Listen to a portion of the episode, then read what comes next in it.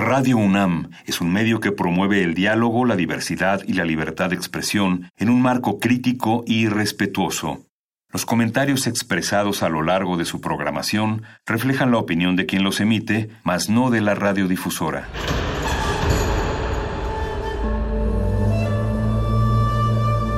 Un templo para la apreciación del ser mediante el sonido. mediante el sonido. Para nosotros. El sol sale durante la noche. Nuestros gritos llevan la mesura del silencio. Y el descontento está lleno de baile y risas. A todo, incluso a nosotros, nos resistimos. La universidad Ustedes y nosotros somos Resistencia modulada.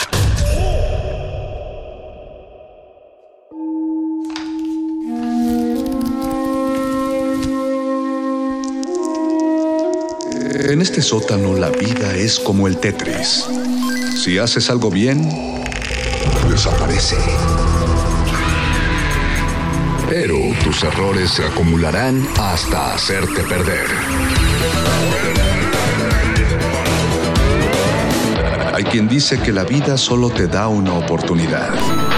Aquí, siempre tendremos otra vida.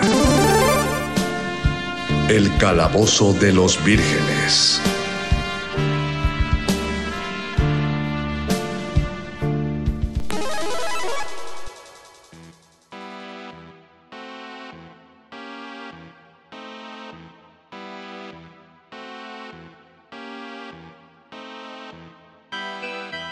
Noches, Resistencia Modulada. Buenas noches, gente que nos sintoniza a través de las ondas radiofónicas del 96.1 de FM en Radio UNAM. O si es que ya está funcionando nuestro streaming en www.radio.unam.mx. Si no nos está escuchando por streaming, pues eh, no, le de nada sirve que le diga dónde se queja porque pues, no nos está oyendo. Pero si están escuchando a través de la radio, díganle a sus amigos que sintonicen Radio UNAM, porque ya empezó lo mejor que pueden escuchar en revistas radiofónicas nocturnas. No estoy hablando precisamente de resistencia modulada que sí están escuchando, hablamos del calabozo de los vírgenes, todo lo divertido va aquí.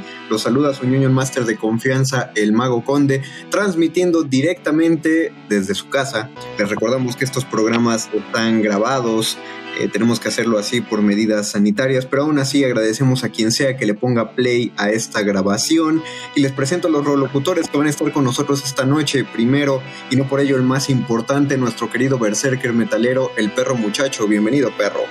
Hola, Conde. Hola, Paco de Pablo. Hola, Avi. Y hola a todos los que están escuchando. sí, di, di hola, Paco, di hola. Eh, hola, hola, hola. Buenas noches, buenas noches. Eh, muchas gracias por, por sintonizarnos. Que por cierto, sí, como bien dice eh, el ñoño Master, esta es una emisión grabada, pero no es una repetición, no es una retransmisión, es exclusivamente, es un estreno, como, como decíamos hace un par de semanas. Eh, es la primera vez que, que, se escucha esto al aire, que, que sale de su cascaroncito. Y, y, y, pueden comprobarlo porque les voy a decir la fecha en la que esto está sonando. Es del 2 de febrero de 2021, por lo tanto es nuestra primera emisión de febrero. Decir que cubrimos el primer mes y por lo tanto la buena noticia es que no nos han cancelado. Ya se presentó nuestro sanador sonoro, pero Perro Muchacho soltó otro sopiler porque también nos está acompañando una invitada especial. Ella es titiritera, ella trabaja en La Sombra Producciones y también en el colectivo de creación Fortuna, la maestra de las marionetas Abigail Espíndola. Bienvenida Abigail. Hola, hola, Mago, Perro, Paco, ¿cómo están? Muchas gracias. Hola, aplausos radiofónicos. Aplausos. Hola, hola, hola. Se escucha la gente golpeando las bocinas de sus radios dándole la bienvenida a nuestra invitada, porque el día de hoy vamos a hablar acerca de títeres, de marionetas, de mopeds y de todo lo que se pueda englobar en eso y precisamente por eso está aquí Abigail para evitar que digamos alguna babosada y ponernos en un contexto correcto de cómo debemos nombrar a todas las cosas. Eh, les recordamos que cualquier comentario que quieran hacernos de este programa lo pueden hacer. No lo vamos a leer en vivo pues, porque no se puede porque tenemos impedimentos espacio-temporales, pero sí tenemos redes sociales sí. y vamos a estar pendientes a ellos para que nos comenten, ¿no es así, Paquito? Sí, estamos leyéndolos en arroba R modulada y estamos en Twitter y en Instagram. También estamos en Facebook Resistencia Modulada al pendiente de todos sus comentarios. Muchas gracias. Y los, los están leyendo, pero no en tiempo real. Eh, Que, que- claro que sí los estamos leyendo siempre, siempre. Me preocupa el viaje en el tiempo, pero ahí estamos. Recuerden, suban una historia a Instagram utilizando cualquier títere que puedan fabricar o que tengan en su casa y etiqueten a arroba R modulada para que nosotros compartamos sus historias de Instagram. Antes de entrar en materia y en lo que ustedes empiezan a tuitearnos, facebookearnos e instagramearnos cuáles son sus títeres frikis favoritos y antes de entrar más en plática con Abigail, vamos a escuchar el primer tema de esta noche para sentir que estamos empezando de golpe con el tema de dinosaurios, como lo escucharon a través de sus televisiones en el Canal 5, allá en esa bonita década de los 90. ¿En los 2000 todavía pasaba dinosaurios? Creo que ya no. Sí, creo que no, ¿eh? Pero son atemporales, pueden pasar en cualquier momento de la historia y el mensaje será el mismo. ¿Recuerdas el mensaje final de dinosaurios? De que se acabaron. Que todo acaba. Nos estaban advirtiendo del apocalipsis que estamos viviendo precisamente. ¡Ah! La sabiduría de los muñecos. Vamos a escuchar el intro de dinosaurios y regresamos al calabozo de los vírgenes. Todos los títeres van aquí. El calabozo de los vírgenes.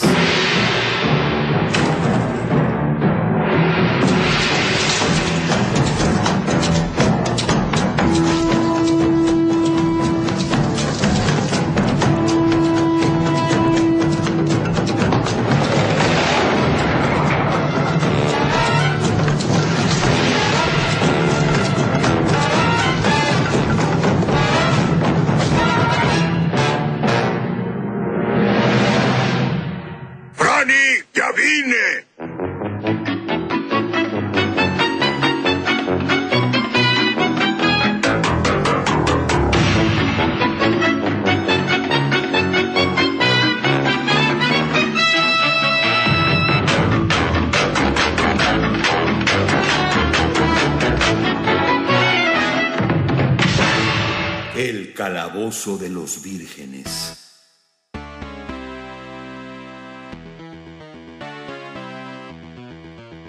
Escuchamos el intro en el español latino, como se suele decir en el mundo del doblaje de dinosaurios. Les recordamos que estamos hablando acerca de títeres esta noche. ¿Cuáles son sus marionetas, sus títeres favoritos? Creo que ahí es bueno entrar en, el- en la primera pregunta hacia Abigail. ¿Cuál, ¿Cuál sería la manera más correcta en la que nos deberíamos referir a todos esos muñequitos, Abigail, de las películas y de las series y de todo?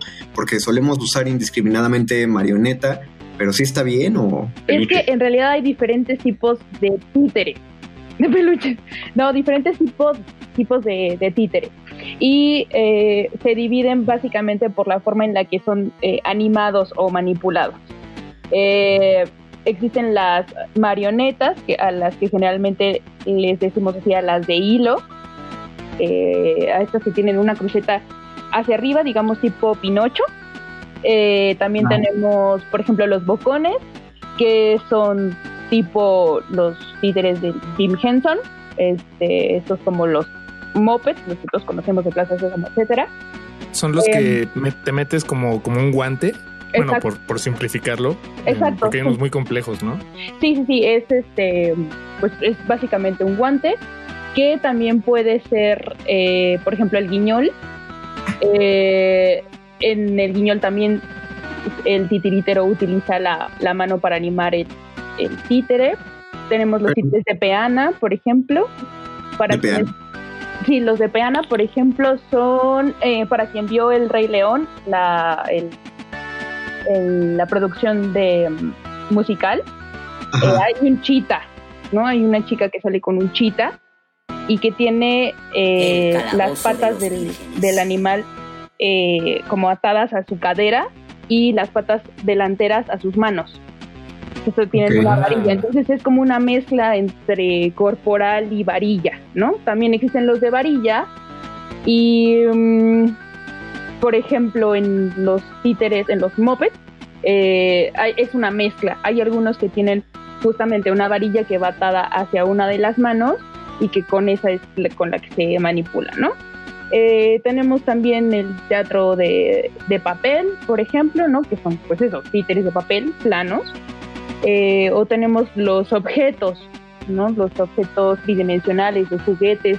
Una, un ejemplo de esos, ¿no se acuerdan este programa Kablam? Kablam, que, sí, claro. Y que tenía ciertos momentos con juguetes.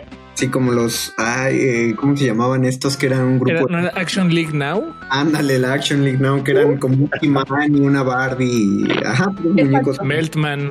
Meltman. Ah, pero ese era, era stop motion, ¿no? No, Eh, eso- no, O sea, la, la técnica era stop motion, ¿no? Pero No, no. Eh, creo que de stop motion tenían otras cápsulas, pero estos de la Action League Now, esos sí eran, o sea, no se les veían los pies porque, pues, supongo yo que de ahí agarraban a los muñequitos, ¿no? exactamente. Sí, este, esos, esos no eran en stop motion. El que sí era en stop Ah, motion era el de Prometeo y Bob. Prometeo, claro. sí, algo así, ¿no? Ese sí era stop Sí, motion, por sí, sí, ¿no? de, de plastilina. Ajá, Y- de y- plastilina. Stop motion también entra en categoría de títeres. Yo creo que sí. O sea, habrá quien diga que no, pero yo creo que sí es una especie de animación. Finalmente es un objeto que está siendo manipulado para crear o para emitir alguna emoción o contar alguna historia. Entonces, yo, yo, yo pienso que sí. Eh, O sea, no, creo que no todos los stop motions usan títeres, pero puedes usar títeres en un stop motion, ¿no? Eh, Tal, tal vez. Lo que pasa es que el, perdón, el concepto de títeres es este objeto que de alguna forma es animado, ya sea de forma eh, directa, es decir, que el titiritero está tocándolo, ¿no? Está moviéndolo, o de alguna Mm. forma indirecta, es decir, con varillas o con algún otro tipo de elemento en su mecanismo, eh, y que está hecho para contar una historia o que tiene alguna función dramática dentro de su universo, ¿no? Por eso No, sí, claro. que digo claro. que también puede ser considerado como una forma de títere.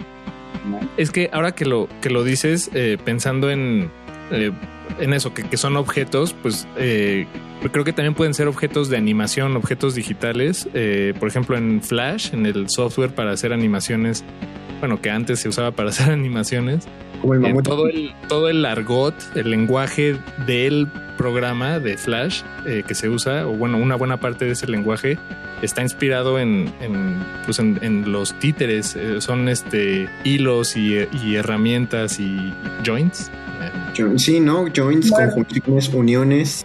uniones. Eh, Eh, se me hace interesante que también en, lo, en el ámbito digital también se maneje eh, en esos términos como, como de marionetas. Pero creo que también eh, algunos en la audiencia ya se están generando la duda porque empezamos el programa con el tema de dinosaurios y, bueno, no sé, por mucho tiempo creo que solo dimos por hecho que eran gente disfrazada, eran botargas y, dejábamos de lado todas las expresiones faciales que los dinosaurios tenían.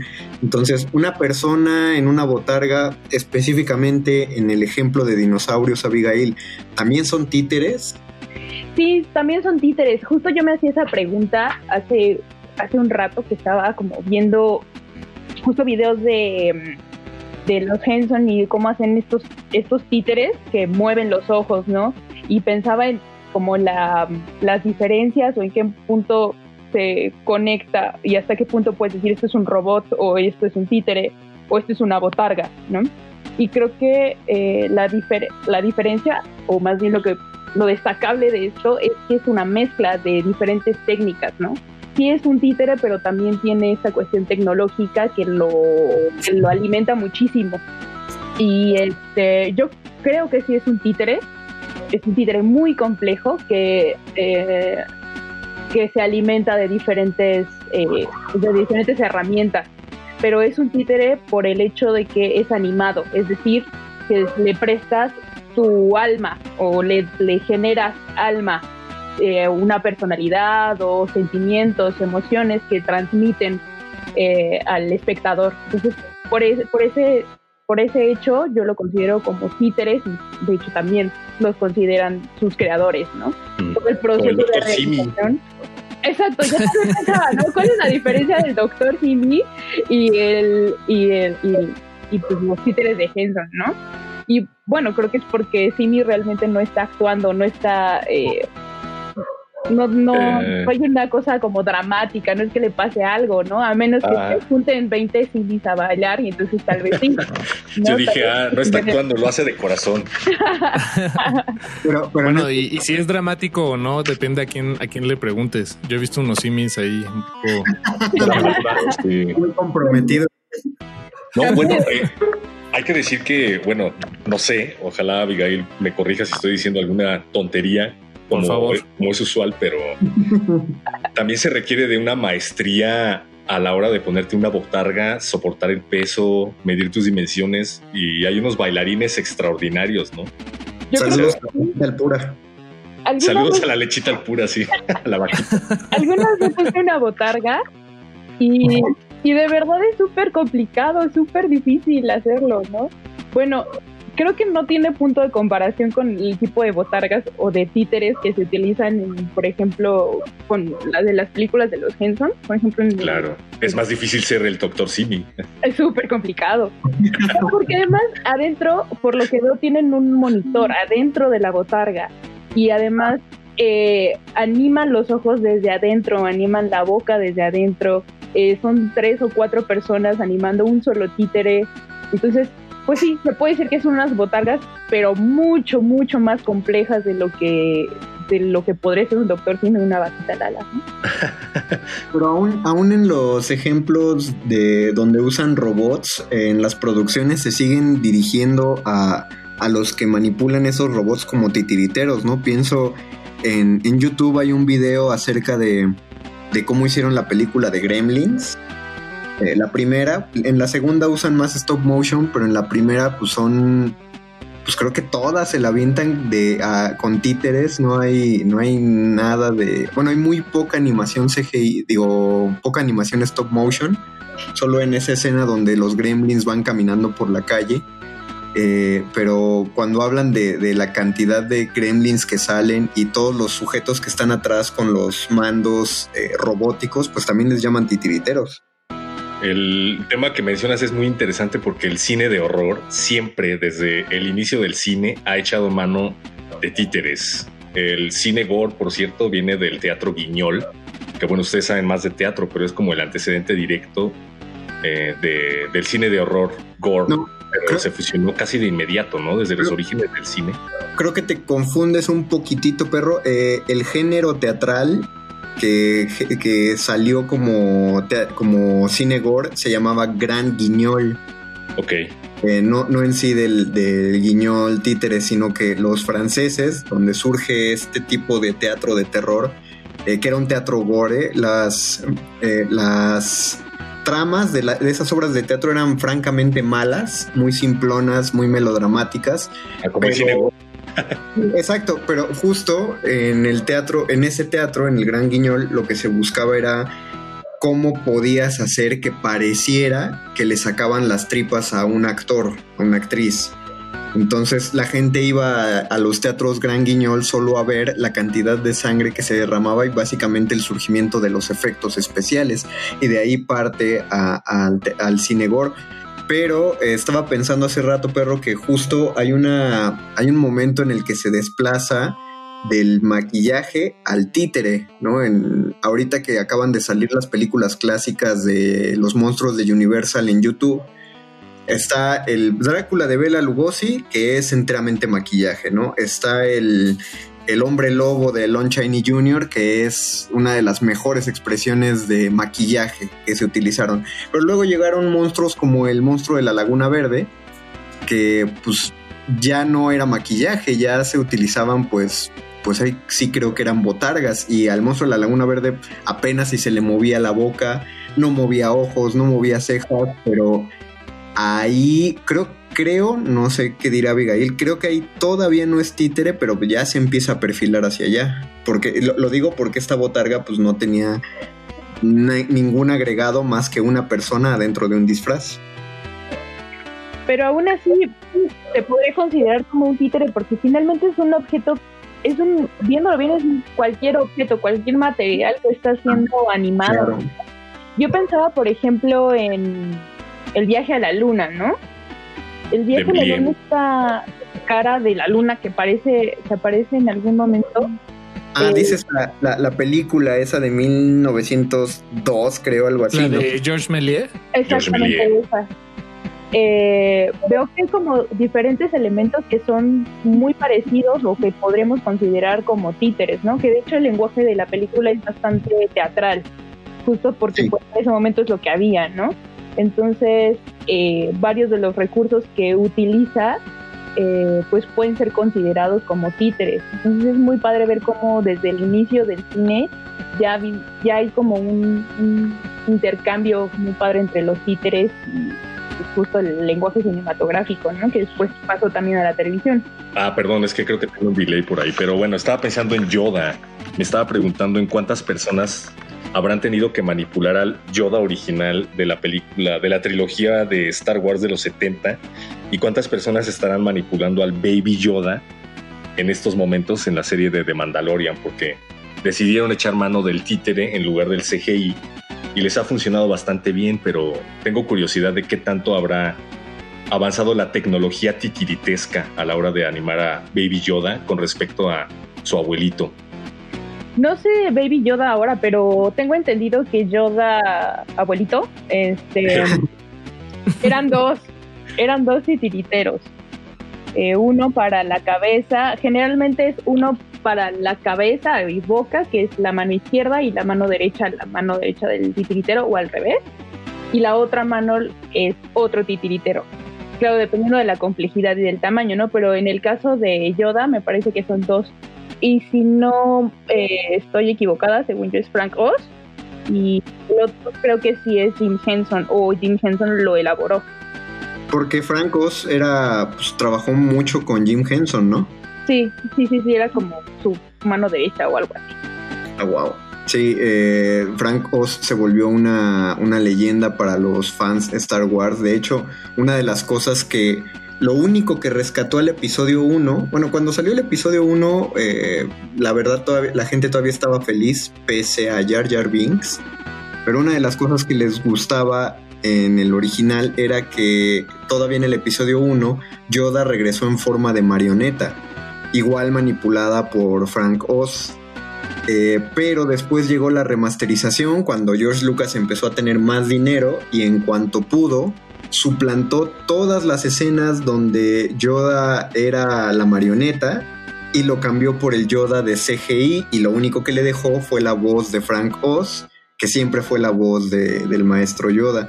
Eh, todavía en YouTube pueden conseguir las escenas originales y los que compraron los primeros VHS del episodio 1 eh, pueden, se, se alcanza a ver ahí que está el, el Yoda manipulado con marioneta. Ya en el episodio 2 ya, ya lo habían cambiado completamente para CGI. ¿A ti qué te gustó más, Conde? ¿El CGI Yoda o el títere Yoda? Eh, ah, no, no voy a evadir tu pregunta, perro, más bien la voy a aprovechar porque ya lo empezó a mencionar Paco, eh, pero pues quiero soltar la pregunta controversial. Si un objeto inanimado es un títere porque uno le da, le da vida, como tú lo dijiste, Abigail, de ánima, de la etimología que significa darle alma a algo, una animación CGI podría ser ya un, un hijito bastardo y lejano de los títeres, pero seguirá siendo títere. Yo creo que sí, porque incluso, o sea, la, interfaz digital para hacer las animaciones, pues tiene, tiene mucho que ver con eso, con mover, mo- moverlo, moverlo de un lado a otro de cierta manera y requiere de cierta técnica.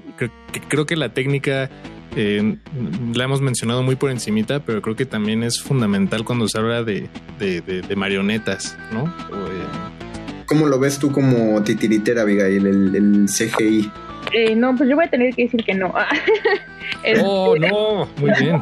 Yo creo que es su nieto, quizá, ¿no? Porque esto, estas cuestiones de las que hablábamos de que pues hay lenguaje que se utiliza para animar en cuestión de, la- de CGI, pero justo a- ahora que estaba viendo el documental de cómo hicieron el eh, el laberinto, no, este, ¿El cristal oscuro? Cristal oscuro, Eh, justo se hacían esa pregunta a los creadores, ¿no? Y decían, a ver, si ahora ya tenemos toda la tecnología que no se tenía antes para poder generar estos, estos personajes, ¿por qué no lo hacemos todo con CGI, no?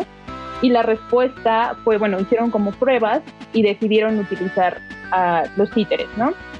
Y justo creo que ahí está la respuesta y es que eh, el ser humano siempre le va a causar una vida diferente a un objeto, ¿no? Que no va a estar eh, atravesada por una cuestión tecnológica, digital, que puede ser un poco más fría. Y ellos decían, eh, sobre todo hablaban del tipo de movimiento, pero también del detalle y de la expresión que puede generar eh, los ojos del títere, eh, a diferencia de los ojos de, un, de una cuestión animada por computadora, que por más que esté bien detallada y sea un gran trabajo, nunca va a tener esa comparación. Y otra cosa que creo que es como elemental o, esencial de, la cosa de los títeres es que siempre hay un ser humano detrás. Y eso es una magia que, que, no, que nunca la va a poder igualar la computadora, ¿no? Es que me recordó a una cosa que decía un maestro de, música eh, que hablaba acerca de los softwares de, para reproducir, eh, para crear música, ¿no? Decía, a eso solo les introduces la partitura y la computadora la, pues la interpreta eh, con sonidos muy reales. Y él nos hablaba de que tú podías ponerle una sinfonía de Beethoven a este software y se escuchaba que toda la orquesta le interpretaba. Pero cuando escuchabas la interpretación eh, de orquesta hecha por computadora, como que se oía que le faltaba algo. Y este maestro que era músico decía, porque cuando escuchas la, una sinfonía, cuando vas a una sala de conciertos, quizá no, no conscientemente por más entrenado que esté tu oído, pero sí estás escuchando al violinista que se quedó un poquito atrás, a, aquel que tocó una nota un poquito desafinada, al, al, director que los está carrereando porque se están quedando atrás en el tiempo, que los está haciendo más lento. O sea que lo que te hace disfrutar la música de concierto, la música de, pues, sinfónica, es que escuchas una gran cantidad de errores humanos y, finalmente esos errores son los que lo vuelven más humano y más disfrutable. Pero las computadoras no fallan. Entonces el CGI, aunque sea un mal CGI, pues, pues no falla, ¿no? En, ese sentido. Sí, creo que me... y además acaban de usar este de ejemplo de Dark Crystal, que es una de mis series y películas favoritas en, tema de titiriteros. Entonces me trago mis palabras y, sí, reconozco eh, y, pongo en alto toda la labor y toda la, magia, porque no se me ocurre otra, otro mejor término eh, para describirlo, lo que sucede tras bambalinas y sobre el escenario con todos estos títeres. Claro, pero tampoco se trata de tener que elegir entre uno u otro, ¿no? La no, no, pero, pero, no, claro, no, no, pero, pero digamos, en el mundo laxo de las charlas de, la radio universitaria, eh, creo que, me, quedo con esa. Le apuestas a los títeres. Abigail puso el ejemplo donde sí se tuvo que tomar una decisión, lo hacemos TGI, lo hacemos títeres. Eso sí. Bueno, pero lo muy padre de eso es que decidieron combinar ambas, ¿no? O sea, que aunque se quedaron con eh, toda la cuestión de los títeres e intentaron resolver todo como si no tuvieran la tecnología, que después sí lo pasaron por filtros, este, eh, pantallas, creo que pantallas verdes no, pero sí eh, esto donde los, los títeres, los títeres, perdón, se visten de azul y después los borran. Y eso es algo claro que alimentó muchísimo la, pues, la nueva filmación. Incluso en el cuento de Navidad de los Mopeds eh, hay, hay unas cosas que sí ves resueltas con, con esto de titiritero vestido de pantalla verde, ¿no? Porque los títeres flotan y, se ven transparentes. Pues por si no lo vieron, está en Disney Plus. El, el cuento de Navidad de los Mopeds. Tengo otra, otra pregunta eh, también medio polémica, pero antes de pasar a ella, vamos a hacer una pausa musical para que ustedes reposen sus oídos y nos empiecen a tuitear y a facebookear. ¿A dónde, a dónde nos escriben, Paco? Eh, estamos atendiéndolos en, en, otros tiempos a través de Resistencia Modulada en Facebook y arroba R Modulada en Twitter e Instagram. Ahí leemos sus comentarios y estamos, este, ahí nos encuentra. En redes sociales. No estamos en vivo, así que por eso no vamos a leer sus mensajes en vivo, pero si tienen preguntas para Abigail, se las haremos llegar por nuestras redes sociales. Mientras vamos a escuchar eh, Bohemian Rhapsody, pero en la versión interpretada por los Muppets como lo vio en YouTube. Así que vamos a escucharla. Esto es El Calabozo de los Vírgenes. Todos los títeres van aquí. Los títeres tienen alma, libertad para los títeres. El calabozo de los vírgenes. Is this the real life? Is this just fantasy? Caught in a landslide, no escape from reality. Open your eyes, look up to the skies and see. I'm just a poor sympathy. Cause I'm easy come, easy go. Little high, little low. Any way the wind blows doesn't really matter to me.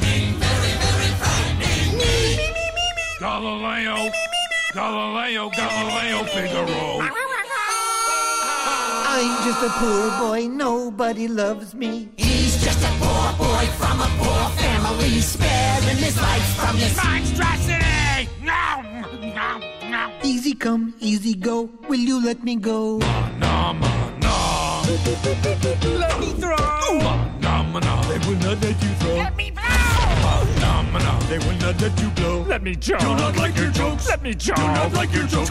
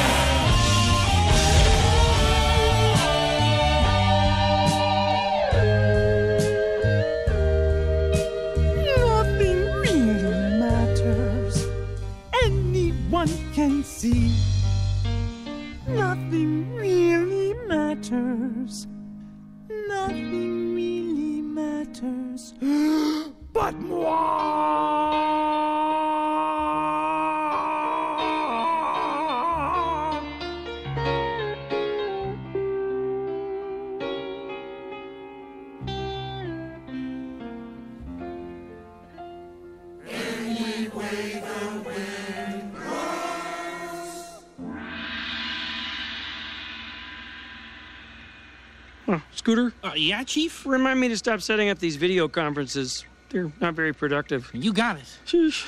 El calabozo de los vírgenes.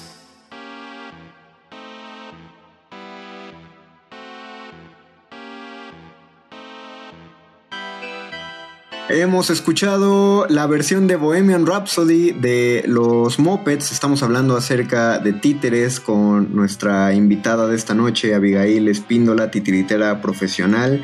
Y yo, te, yo tengo una pregunta que a ver qué, este, qué tantas uñas te hace morderte, Abigail. Si, si, un obje- si un títer es un objeto inanimado al cual uno le, le un ser humano que está detrás de ella le mete acciones para darle personalidad dentro de un conflicto dramático, entonces el muñequito de un videojuego será alguna especie de títere porque eso- esos muñequitos responden completamente a los, a los comandos que uno le da. Uno le dice salta y este salta. Si uno lo pone a bailar, pues él de alguna manera va a bailar. Eso y ya sé que está en función de una historia que ya está hecha, pero ¿tú qué opinas? Digo que sí, pero que hay de títeres a títeres y de historias a historias. O sea, pues sí, o sea, están inmersos en una en una historia y tienen todo como un- una travesía, ¿no? Y finalmente pues, el que va tomando las decisiones ahí es el que el que juega, ¿no? El que lo anima, el que O sea, todos eh, es- estaríamos como en un nivel muy iniciático de, titiriteros si nos gustan los videojuegos. Eso nos debería llamar la atención para saltar a, a manipular otro tipo de títeres. creo que, bueno, sí, o sea, yo siempre los, siempre, siempre animaría a toda la gente a que jugara a, a los títeres, ¿no?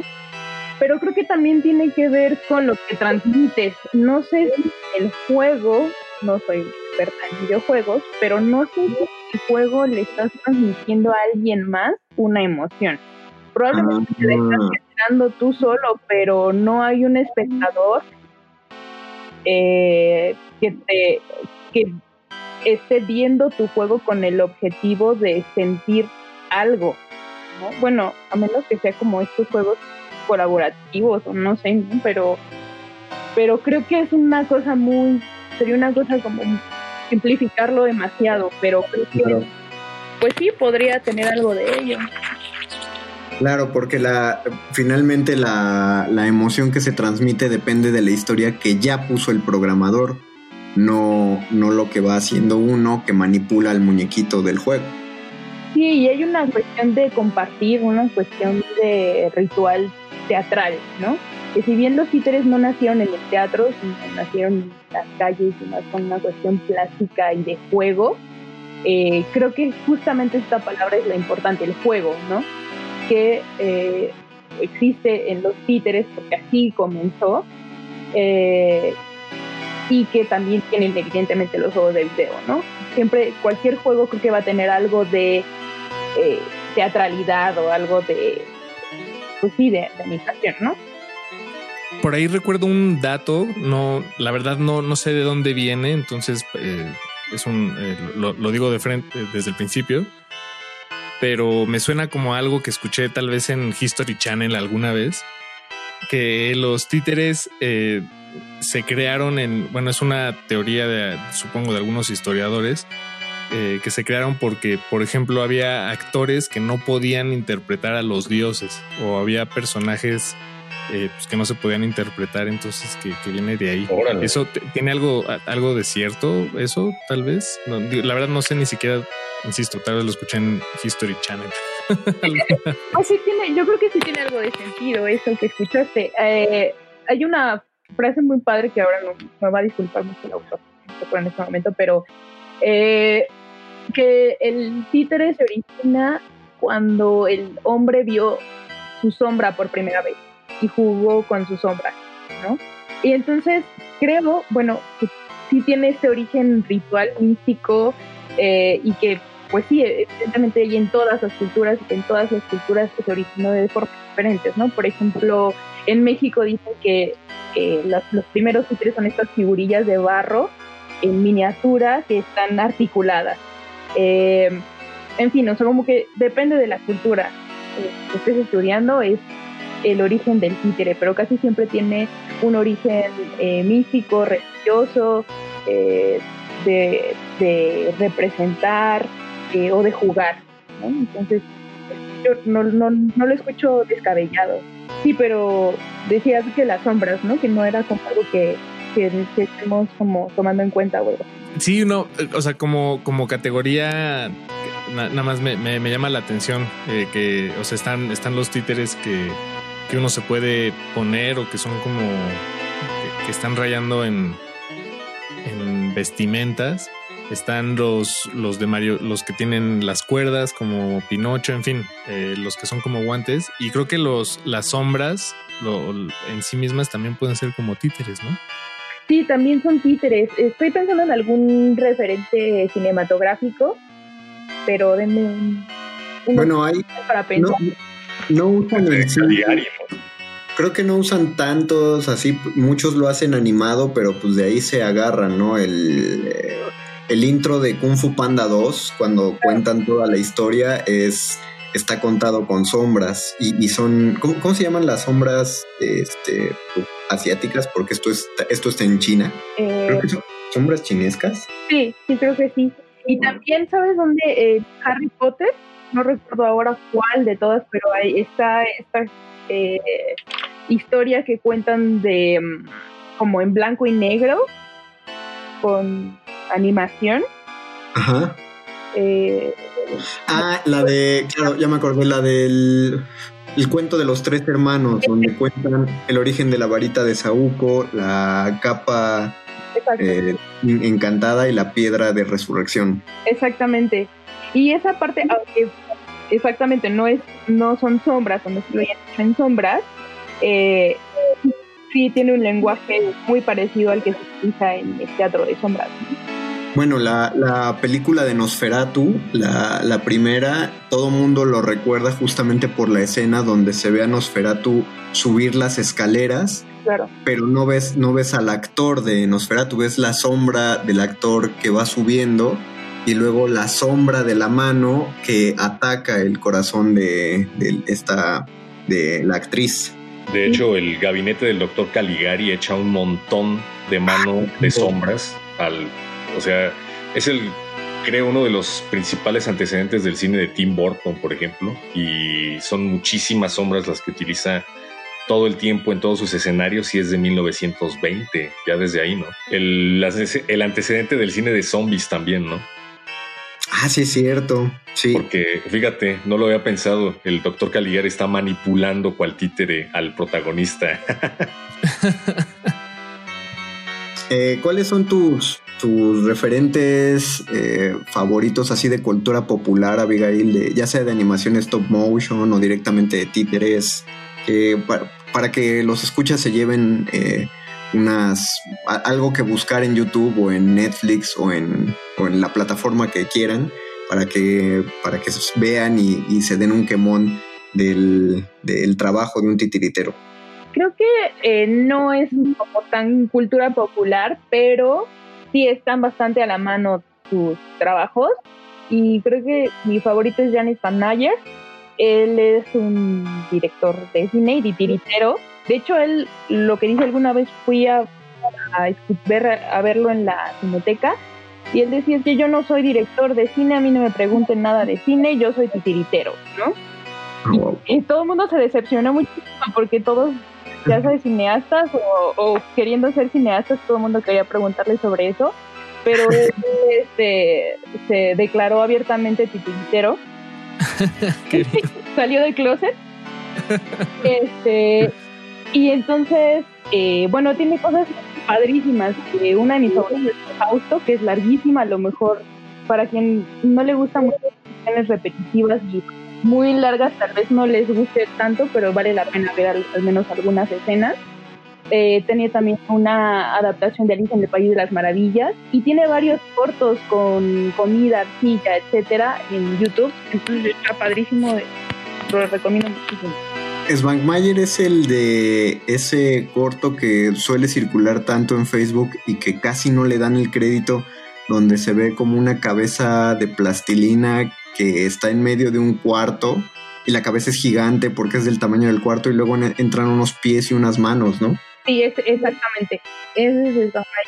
Tiene como un toque muy particular. Creo que no podíamos dejar de mencionar en el programa a Harryhausen, el animador stop motion que dio vida a tantos monstruos eh, y lo recordamos mucho por películas como Jason y los Argonautas y Furia de Titanes, ¿no? Que eh, recuerdo de niño una de las cosas que más disfrutaba de la primera eh, Furia de Titanes era que aparecía un búho mecánico, era el búho que, de, de- de Atenea, que bajaba y daba conocimiento, y luego la aparición del Kraken, ¿no? Todos estos stop motions tan curiosos como King Kong, como eh, los dinosaurios, que hay una película de vaqueros contra dinosaurios y, y- y estos, mon- estos Ah, sí, sí, sí. Que de hecho el, el restaurante este de Monster Inc. se llama así, ¿no? Por él, Ah, claro, Harryhausen, Ah, wow. el, el de sushi.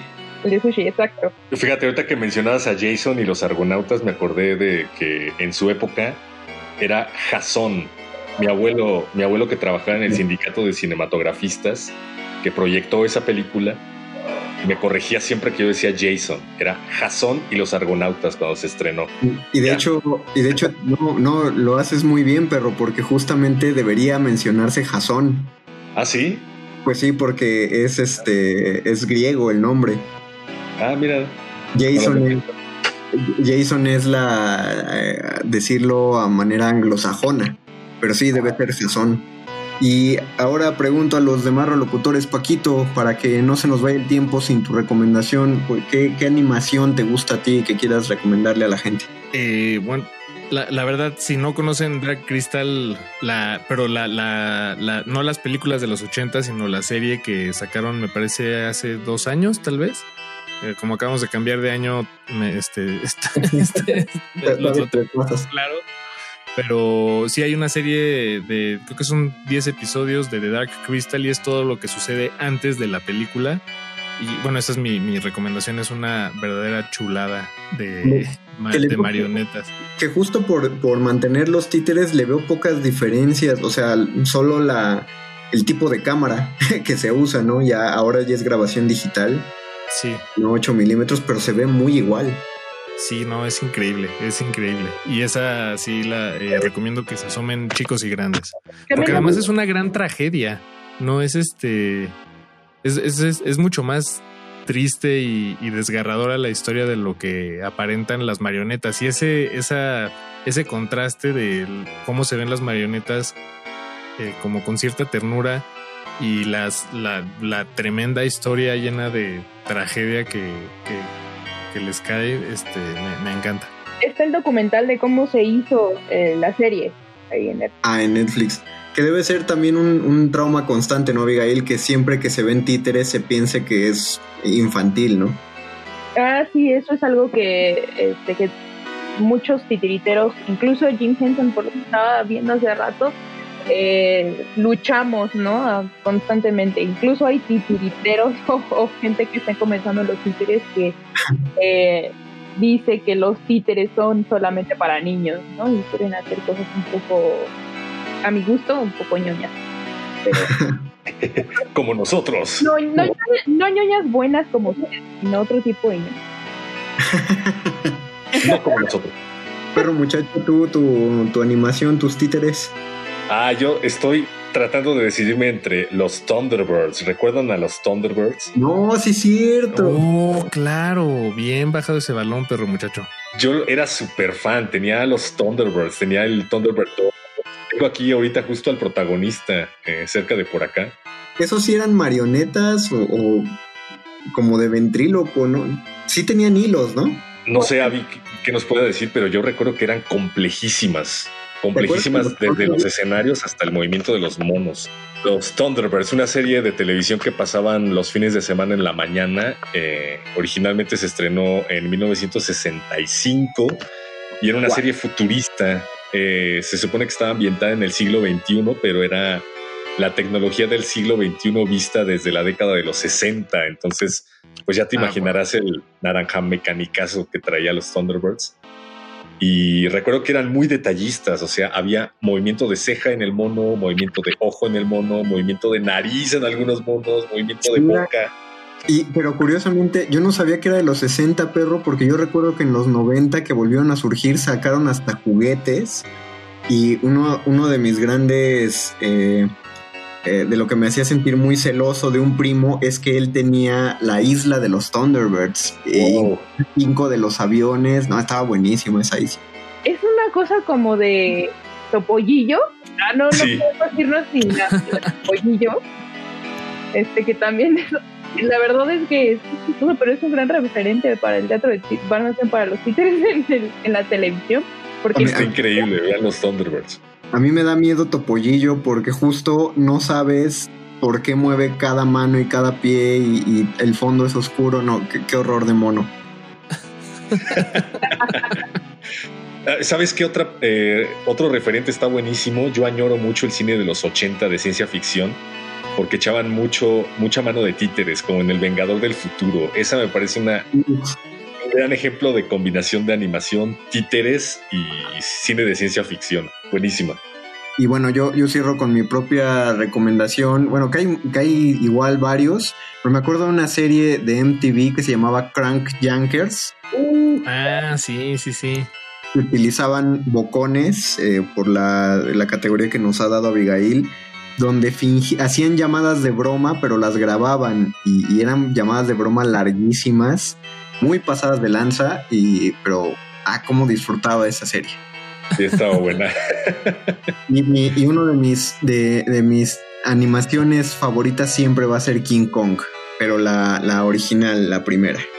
Me, me encanta esa película. Ah, se me antojó. Y, y ahora que mencionas King Kong y mencionabas eh, que en YouTube ahorita eh, están transmitiendo gratis eh, todos estos clásicos del terror, sí, sí dan ganas de asomarse ahí. Sin No, duda. es que- También está la del hombre invisible. Esa nunca la he visto. La No, es nueva, que- vean la nueva, está buena. Es, es muy curioso que, que el hombre invisible se lo hayan dado a Lon Chaney Jr. también y él sobresalía por ser un gran maquillista de sí mismo y, y, pues en el hombre invisible pues no se maquilla porque, porque no se ve, ¿no? Era mucha tecnología para la época para hacer al hombre invisible. Sí, sí, sí, sí. Me la voy a echar. Pues eh, Abigail, para que la gente te ubique, no sé si quieras compartir redes sociales o de los grupos en los que con los que colaboras. Eh, sí, muchas gracias. Es Abigail Espíndola. Así me pueden encontrar en Facebook o en Instagram como Avi Espíndola y en Fortuna Colectivo de Creación en Facebook y en Instagram. Igual, Fortuna Colectivo de Creación. Ojalá que el 2021 les, les permita que per- y permita al público, a la audiencia de aquí a los vírgenes, eh, asistir a alguna de las producciones de Fortuna que, que se realicen en el año para ver, para ver su trabajo. Ojalá ya que abran los teatros, por favorcito. Sí, caray. Pues creo que, creo que con esto eh, terminamos bien, a menos que alguien quiera agregar algo. Me encantan los títeres, que vuelvan los títeres. Ahora que Baby Yoda está acaparando atención, me gustaría que volviera la cultura del títere al cine eh, en vez de tanto CGI. Y vayan a ver sí. esto de títeres para adultos. No todos los títeres son para niños. Luego hablamos de eso. Yo quisiera que esta emisión sobre marionetas eh, termine no sin antes que Mario nos diga una marioneta. Una neta de Mario. Nunca compren tiempos compartidos. Esa, es mi, eh, mi marioneta de, de vida. Con esa me guío, es mi brújula moral. Muchas gracias a quien sea que allá en Radio UNAM le dio play a esta transmisión. Le recordamos a la audiencia que esta fue solo la primera hora de este martes de Resistencia Modulada. Quedan otros dos. Quédense a escucharlas, por favor. Coméntenos en redes sociales. Y muchas gracias a las voces que estuvieron esta noche aquí. Gracias a quien vaya a hacer la producción de este programa, que no sé si es Paco o Betoques, pero le doy las gracias. No, gracias. nombre de nada. Gracias, perro muchacho. Gracias al que está manejando al títere de Paco de Pablo esta noche. Eh, muchas gracias a Avi. Gracias, vírgenes. Hasta que se me hizo estar aquí con ustedes. Muchas gracias. Gracias audiencia, esto fue el Calabozo de los Vírgenes, nos despedimos hasta la próxima semana, adiós. Nadie termina un juego siendo la misma persona que solía ser.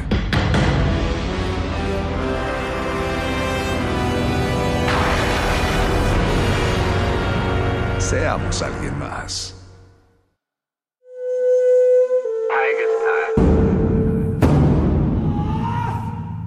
Solo hay dos momentos excelentes para ver una película. El primero fue hace 20 años, en su estreno. El segundo gran momento es hoy. De retinas. De, de- de- de retinas.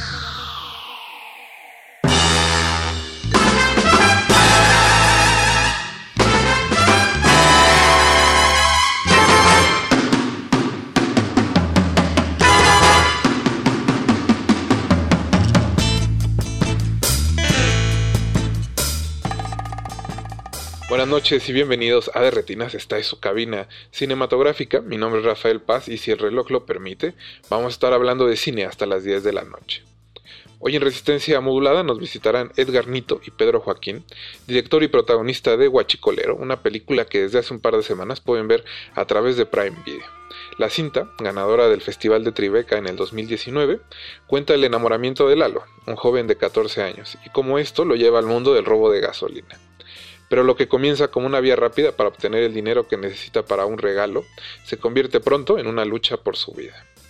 Nuestro querido Jorge Negrete nos acompañará en las entrevistas y aprovecho este momento para agradecerle a Mauricio Orduña, quien se encarga de producir este programa, y a todo el equipo de Radio UNAM que hace posible su transmisión. Recuerden que nos pueden contactar en Twitter, en arroba Rmodulada o en arroba Paz Espa y en Facebook como Resistencia Modulada. Cuéntenos si ya vieron Guachicolero y qué les pareció. Y si no la han visto, recuerden que pueden en este mismo instante, bueno, en este mismo instante no, en cuanto acabe el programa, conectarse a Amazon Prime Video y verla ahí. Durante este de Retinas estaremos escuchando el soundtrack de la película y vamos a iniciar con el tema principal compuesto por el Santa Fe Clan, Mi Guanajuato. No se despeguen, están en De Retinas.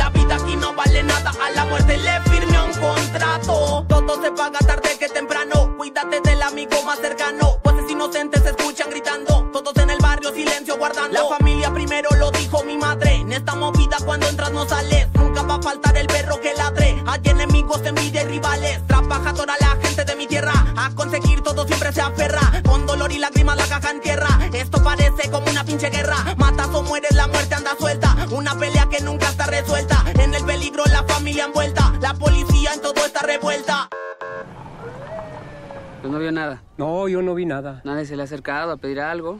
No, no para nada. Están calientes las calles de mi Guanajuato. La gente alerta va corriendo el dato. El peligro se siente por aquí todo el rato. La vida aquí no vale nada. A la muerte le firme un contrato. La pobreza y el hambre hacen salir de casa. Y los que tienen poder hacen que nada pasa. El barrio le atora, ninguno se raja. La tierra es para el que la trabaja. Nada más cuidadito porque si la cagas, siempre te dan donde más te duele.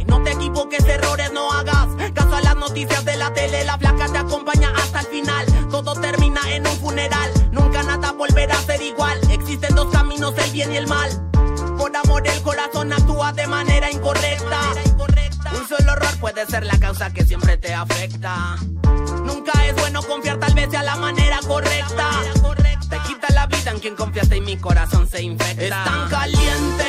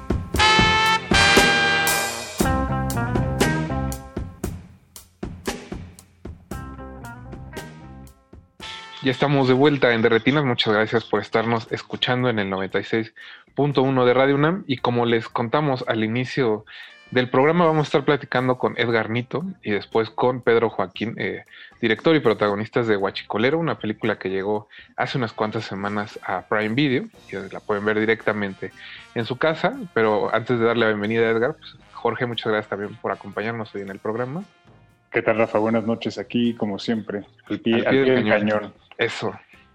Y pues también muchas gracias, Edgar, por estar aquí con nosotros platicando de tu ópera prima. ¿Cómo estás? ¿Qué tal les ha ido con este estreno en Amazon Prime? Súper bien, muchas gracias, gracias por, por, por, invitarnos, contentos de estar aquí, este, justo platicando este, con motivo del estreno de Huachicolero en, la plataforma de Prime Video. Este, pues, pues muy contentos porque ya, ya por fin la puede ver, este, digamos, la mayoría de la gente, ¿no? Lo que, lo que deseas como, como creador o como director al, al, inicio o de, todo el proceso es que, todo el mundo la pueda disfrutar, ¿no? Y, y en esta etapa, pues a veces complaciente de festivales, donde sí mucha gente la puede ver, pero pues no el grueso de la población, ¿no? Entonces este, este es realmente el momento donde ya, pues se, también se cierra el ciclo, ¿no? Sí, eso sí, siempre es importante que, que las películas lleguen al público. Y Edgar, yo quería empezar preguntándote un poco, eh, conociendo los cortos que hiciste en México Bárbaro y el de Masacre en San José, creo que Guanajuato es parte importante de tus películas, ¿no? de tus historias, y creo que eres originario de, del estado. Entonces quería que nos contaras un poco cómo influyó justo haber crecido en esa zona eh, en el proyecto de Huachicolero.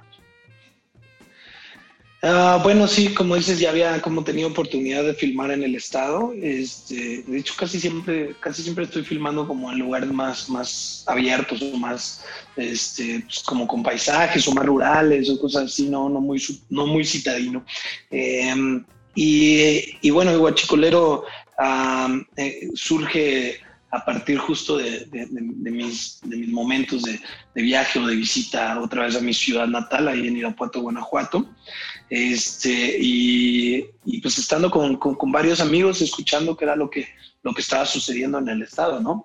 Ahí este, se platicaba de que existía esta acción de robo uh, de gasolina y que había estos famosos guachicoleros, etc. Y entonces, como, como todos, en el momento en el que escuché, pues me, me sorprende mucho y este y, y, y, pues me parece ya de por sí nada más por escuchar lo que, es, lo, lo que era algo pues digno de estar en una película, ¿no?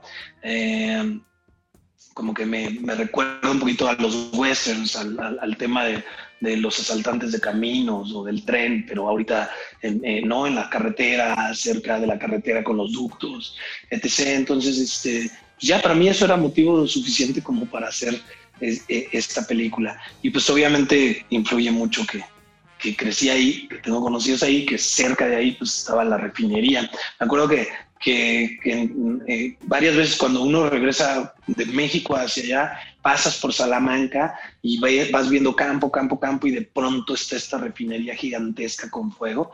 Y me acuerdo desde como mis primeros años estudiando cine de regresar como a visitar a mi familia y pasar por ahí y decir, ah, un día tengo que hacer una toma de esto, no sé, no sé con qué, ¿no? Y bueno, y luego se dio, ¿no? Oye, Edgar, fíjate que eh, justamente como el tema de la película es como este, este punto, ¿no? Este, como central para atraer este, gente.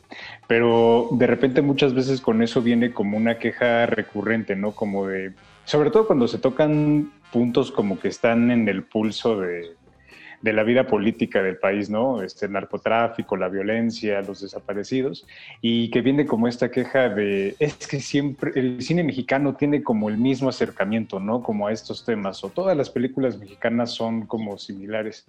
Desde el principio, sabiendo que ibas a tocar como un tema ahí como bastante caliente en, la vida nacional, decidiste como hacer este, ciertas modificaciones al acercamiento, estar como consciente de no de no retratar México y particularmente Guanajuato de la misma forma en la que se ha visto como la provincia en, otras películas mexicanas que tocan temas este, igual de polémicos o controvertidos? Bueno, para mí nunca fue la intención hacer una película de drama social donde donde habláramos otra vez este, necesariamente pues, de los problemas que atañen a la sociedad. Creo que hay, hay o sea, algo pasa en el, en el cine nacional que, que, que, a lo mejor somos muy sensibles y cuando tocamos estos temas, pues la gente inmediatamente toma esta distancia. Pero si, si tú volteas a ver como el cine hollywoodense, eh, pues, también hay películas que hablan de asesinos seriales, que hablan de, de asaltos a bancos, que hablan de un chorro de cosas que suceden o han sucedido en su país y la gente las consume como un producto normal en Hollywood y, y nadie se la toma así de, ay, no, es que esto habla de ese momento. Um, un poco esa es, esa es la premisa cuando, cuando yo también toco temas este, que, que, atañen a mi sociedad. No es mi intención hacer un documental, sino haría documentales de esto. O sea, mi intención es tomar algo de lo que yo, de lo que me rodea y tomar inspiración de eso y hacer una película de, ficción, ¿no? Como, como bien dices en el cortometraje anterior, en Masacre en San José, también toco un tema que, que sucedió, que es, la, historia de don Alejo Garza Tamés, ¿no? Este, y, y no lo tomo de manera, pues sí, totalmente directo a los, a, los hechos reales, ¿no? Sino como tributo o, exacerbándolo a manera de cómico o, de alguna manera como cambiarlo, ¿no? Y creo que este es el caso también en Guachicolero. Eh, también ex exploramos el tema no necesariamente como denuncia social, aunque sí hay algunas, algunos pedazos de crítica, pero en realidad lo exploramos este, como, pues, como una historia de amor, un coming of age, este, una historia de amor donde un chavo quiere conquistar a una chica de su secundaria y, este, y para eso consigue dinero. Y para conseguir dinero este, se, ve, se, ve invitado a este contexto de robo ilegal este, de hidrocarburo, ¿no? Y a la par exploramos otros géneros, ¿no? Vamos pues, de la mano por el western, vamos pasando por el, por el thriller, este, como que, digamos, intentamos hacer una película también entretenida y, este, y, y creo que es algo que, que justo ahorita, que, que, que, ya está en Prime Video, nos empieza como a escribir la gente. Antes de verla, siempre es así como la, juzgarlo sin saber, ¿no? Obviamente está el comentario uno, uno que es súper común es así de, ah, va a estar bien prendido, ¿no? Así va a estar bien prendida esa película. Ese sí lo he visto mil veces, ¿no? O, ay, no, ¿por qué, por qué hablan de, de esa, de ese momento tan triste, ¿no? Y, y, y, dices como, ¿de cuál momento triste si esta película no habla de ningún momento en específico? Pero obviamente nos cuesta desconectarnos, ¿no? Nos cuesta desconectarnos y, y pues claro, o sea, hubo, hubo un momento bien triste en, en, pues, en, la historia de México que me pasó hace, un, hace muy, muy poco, las explosiones de Tlahuelilpan, ¿no? Pero la película no es eso. Entonces, cuando ya la gente la ve, se da chance de verla, empieza, empieza a escribir, ¿no? Ah, no tiene nada que ver con lo que yo pensaba, sí me mantuviste bien estresado, qué onda con el nivel de tensión que se manejan, etc., que eso es por lo que lo construimos, ¿no? Para tener una película entretenida, este, que sí toca temas de la, de la, realidad, pero que también puedas estar tú en tu sofá y si no sabes qué es el guachicol, tampoco tienes que saber más, ¿no? También este, es, es, es, una película entretenida que te va a mantener al borde del sofá, ¿no? Creo que es un punto importante porque, como bien dices, la, la violencia del país no es el tema central de la película. Es, está bastante sublimado, digamos, en, en la historia de este par de muchachos que se terminan eh, entrando en conflicto por, por, una chica y creo que más bien es hay quizá esta necesidad ¿no? de cierto sector de la crítica y del público de, de, filtrar las películas siempre desde el punto de si vamos a hablar de ese tema tiene que hacerse con crítica social ¿no? y que quizá está presente pero no tú no en ningún momento dices esta es una película de violencia ¿no?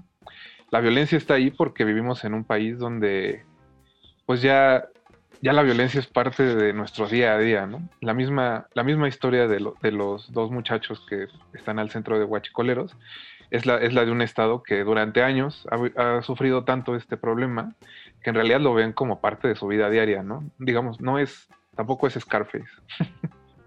Exactamente, bueno, y si tú ves Scarface, igual este, es bastante violenta, pero la gente se separa, ¿no? De, de la realidad. Y obviamente Scarface también trata de un momento en la historia de Estados Unidos, ¿no? No es como que, como que no haya existido algo similar. Chicos, eh, vamos a hacer rápido un pequeño corte y regresamos para seguir con la entrevista. Ustedes no se despeguen, seguimos en el 96.1 de Radio UNAM.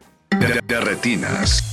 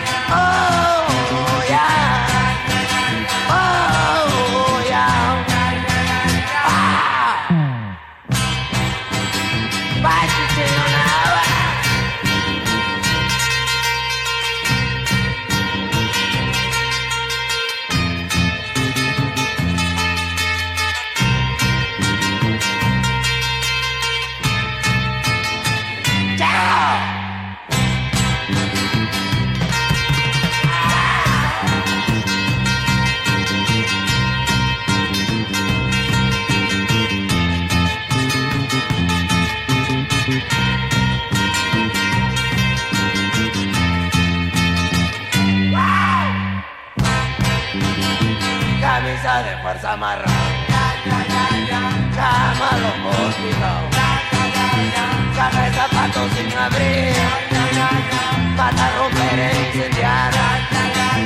Caramelo, chocolate Cuatro aviones un camión. En un buque de carga. Tirando carbón. Destrozando paredes Quiero volar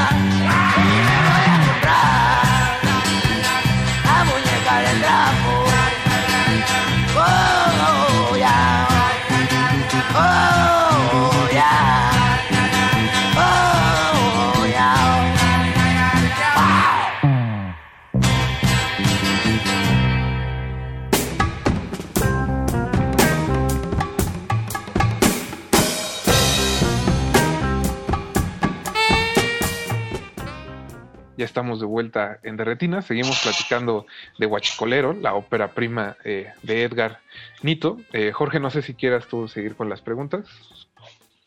Sí, justo aprovechando que Edgar comentaba respecto como a los, a los diferentes géneros que va tocando este, la película, eh, creo que justamente como la parte del, eh, del western y como las pasiones que se levantan a partir de un, eh, de un western tienen como un peso muy, muy importante en, en la película. Digo, en ese sentido creo que sería como importante saber eh, cómo es que surge esta, este- esta historia, ¿no? Porque creo que también una de las... eh, como de los prejuicios que de repente puedes decir, ah, a lo mejor está basado en una historia real o fue algo que le contaron al, este, director o este, algo que inventó, pero no sé qué tanto existe como de eso. Digo, ya en el desarrollo pues es muy evidente que hay este, justamente como muchas cosas pertenecientes a diferentes géneros y que el huachicol es un elemento más que está ahí como, como incidental, ¿no? Re- Resulta que hacen eso, pero no es el centro de la película. Entonces, ¿cómo fue, digamos, como el desarrollo de la, de la historia de, de Huachicolero? Ah, bueno, pues el proceso de escritura justo que fue de la mano con Alfredo Mendoza, mi co-guionista, empieza siempre como con, con una imagen, ¿no? Como con una imagen hacia dónde queremos llegar. Ya sabíamos, ¿no? Que queríamos hacer una película de este tema porque nos, nos refiere un poco al western, pero eh, platicaba con, con Alfredo, por ejemplo, había pocas notas este, en los medios en ese entonces, en realidad había notas de medios locales y algunas de las fotos eran como estas fugas este, de gasolina sin incendiarse, ¿no? Como, como ahí en, en medio del campo, solas, abandonadas, ¿no? Y, y justo nos planteamos como, como ¿por qué si, si hay una organización al respecto alrededor de esto, como por qué se quedan abiertas estas, ¿no? Como de qué manera sucede algo así, ¿no? Y entonces, este, en la primera secuencia que, que, que iniciamos justo es como una pelea entre nuestros protagonistas en una de estas fugas y era como el pretexto, ¿cómo llegaría a, quedarse abierta una de estas fugas? ¿Por qué? ¿No? Y buscamos justo el pretexto y dijimos, bueno, dos, do- dos personas este, conflictuadas por un triángulo amoroso, ¿no? Puede ser una posibilidad, ¿no? Eso es ficción totalmente. Y, y bueno, o sea, sí, pedacitos de la realidad que inspiraban y todo lo demás era como ir agregando am, elementos ficcionados. Como te digo, no había mucha información. Por ejemplo, los tenemos a ellos de pronto haciendo como estas, las perforaciones o cosas así, y me asesoraba pues con, con amigos que se dedican a, que son ingenieros, ¿no? Así de, oye, ¿cómo se podría hacer algo así sin que, sin que se vaya un poco al diablo, ¿no? Sin que, sin que corran riesgo, que cómo lo harían. Y pues ya me planteaba cómo se podría, etc., sin correr riesgo, pero no había un, no, o sea, no sabías cómo. Hoy hay mil, mil cosas en YouTube de, ah, no, las hacen así, perforan así, y como toda una explicación gigantesca, ¿no? En ese momento, pues no había y todo fue de nuestra imaginación. Entonces, este, pues nada, es una historia meramente de ficción. Hay, hay algo importante en la, en la película. Creo que muchas veces eh, la centralización del cine nos ciega un poco sobre cómo es la vida fuera de la Ciudad de México. Y, y lo digo porque eh, vi un par de quejas ¿no? en, en Twitter y en redes sociales de, por la manera en que hablan y se comportan los personajes. Pero creo que, que estás intentando, ¿no? Justo capturar la, la manera en que es la gente en Guanajuato, la gente cerca de Irapuato, el lugar este donde, donde creciste. Entonces, ¿qué, ¿qué tan importante es para ti justo esa descentralización del cine y tratar de no como copiar el mismo modelo de película que se ha hecho sobre la Ciudad de México, digamos, desde, desde Amores Perros, ¿no? Básicamente. Sí.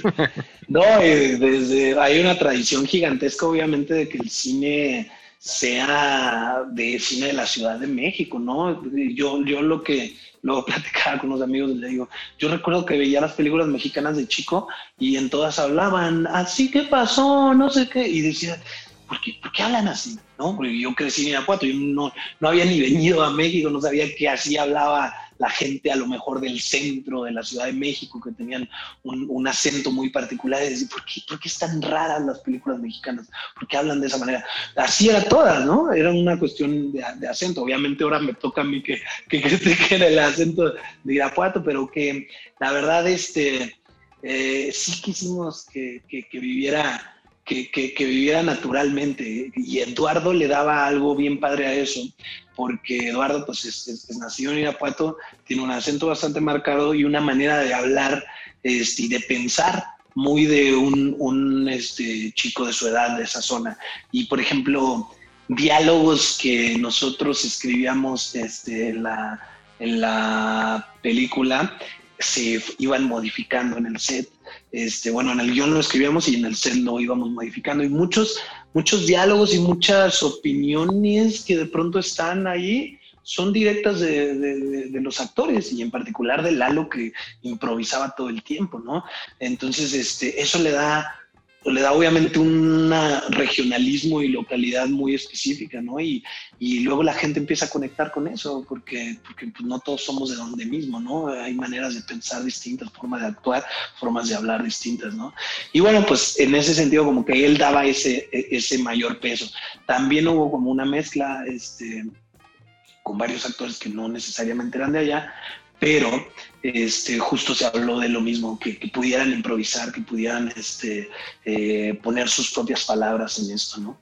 Y este, Edgar, un poquito para ir como este, cerrando la, la entrevista, em, creo que justo cuando supimos acá en México de la recepción que había tenido este Huachicolero, se generó como mucha expectativa ¿no?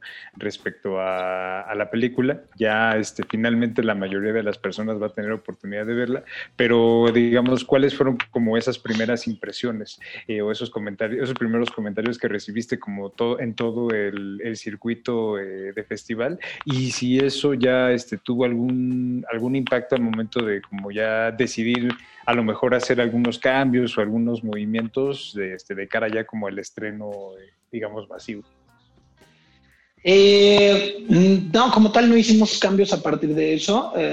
Eh, la película siempre se llamó Guachicolero. Este, siempre, si- siempre existió de, la misma manera. Este, pero, sin embargo, justo de lo que hablas como en los, en los procesos, ah, cuando iniciamos la, la corrida de festivales, bueno, iniciamos en el Festival de Cine de Tribeca en Nueva York, donde, donde obtuvimos un premio, mejor director de nuevas narrativas. Y, este, y, y a partir de ahí como que se abren un chorro de posibilidades, de puertas y de también premios en otros lugares, en Sitges, en, en este, aquí en México, en Guanajuato, en Morbio. Empieza como a la película a ser muy vista en diferentes lugares. Nos fuimos a Corea, nos fuimos a, a Estambul. Este, eh, causa, causa como mucho, llama mucho la atención los festivales, llama, eh, empieza como a hacer su ruido, empieza a ser laureada y la gente aquí en México sabe también que eso está sucediendo, ¿no?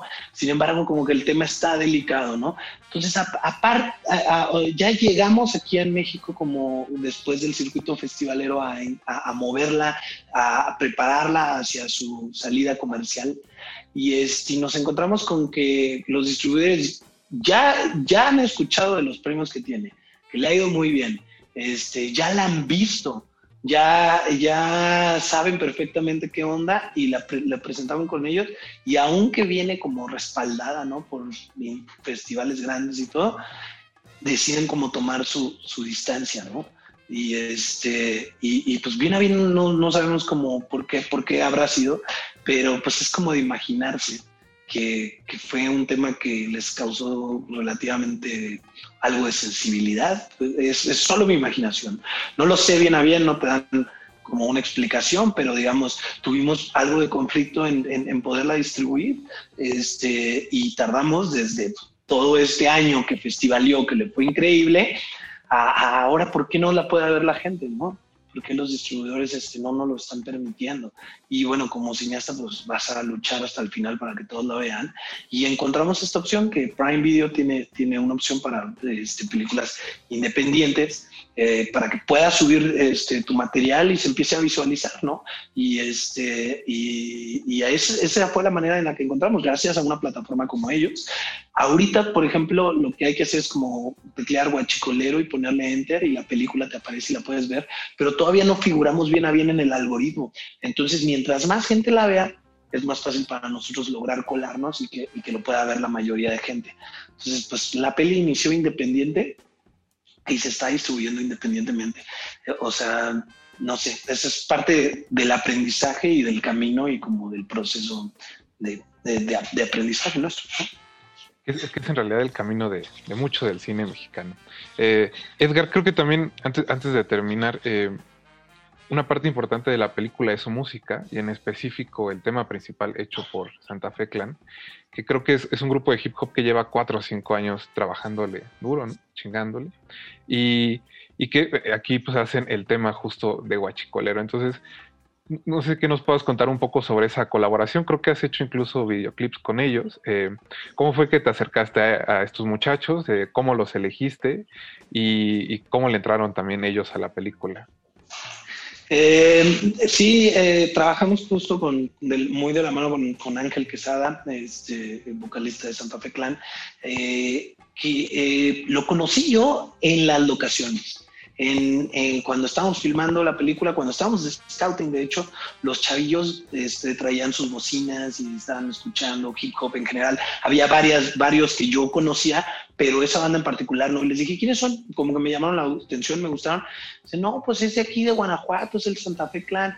Entonces lo empecé a buscar. En Spotify tenía muy pocas cosas en ese momento. Creo que acababa de sacar como su primer este, este álbum ya en forma, ¿no? Había cosas anteriores, pero ya su primer álbum en forma.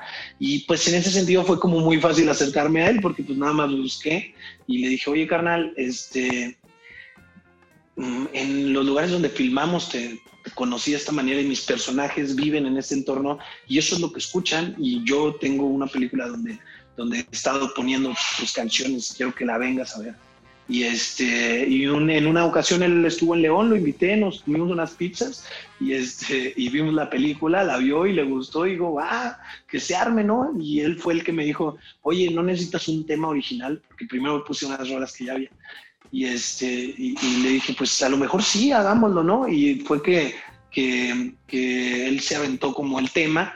Yo le dije, va, yo, o sea, las otras rolas, digamos, llegamos a un acuerdo económico muy, muy simbólico y, este, y, cuando, y cuando me ofreció esta le dije, pero la verdad es que ya no tengo mucho presupuesto, pero te aviento el video, tú aviéntate la rola y yo me echo el video. Ah, sí, que se arme, ¿no? Entonces este, nos aventamos este video en Irapuato, Guanajuato, eh, filmamos y, y nos divertimos mucho y el video pues llamó mucho la atención, ¿no? Porque cambió un poquito el estilo de los videos que venía manejando este Santa Fe Clan. Y pues nada, hace poco que él este, como que se separa de la disquera donde, donde como creció, ¿no? Que creció muy rápido, la verdad es muy talentoso.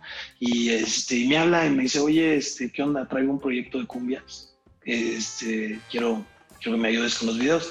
Y ahorita estamos en, en acabamos de sacar el segundo de, de tres temas y este y, ah, y vamos a sacar otros tres más, ¿no? Entonces están eh, eventualmente por estrenarse otros, no tengo como yo los tiempos, pero filmamos en conjunto todo, todo el proyecto de Cumbias, este, y pues fue muy divertido, ¿no? Ya eh, todo, todo el proceso, porque dices, yo primero no lo conozco, luego eh, el- lo, lo empiezo a escuchar, me vuelvo fan, de, de su música, luego lo invito, empezamos a colaborar y ahorita pues, pues nada, somos colaboradores, este, dos personas de Guanajuato, alguien que se dedica a la música, uno al cine y este, pues nos caemos muy bien y, y hacemos arte juntos, ¿no? Que esa es la idea. Creo que, creo que su música le da una personalidad muy interesante a la película. Eh, pues Edgar, antes de ir al corte, muchas gracias por habernos acompañado y mucha suerte a futuro con Guachicolero. Muchas gracias a ustedes, ahí estamos a la orden. Jorge, también muchas gracias y nos escuchamos el próximo martes contigo.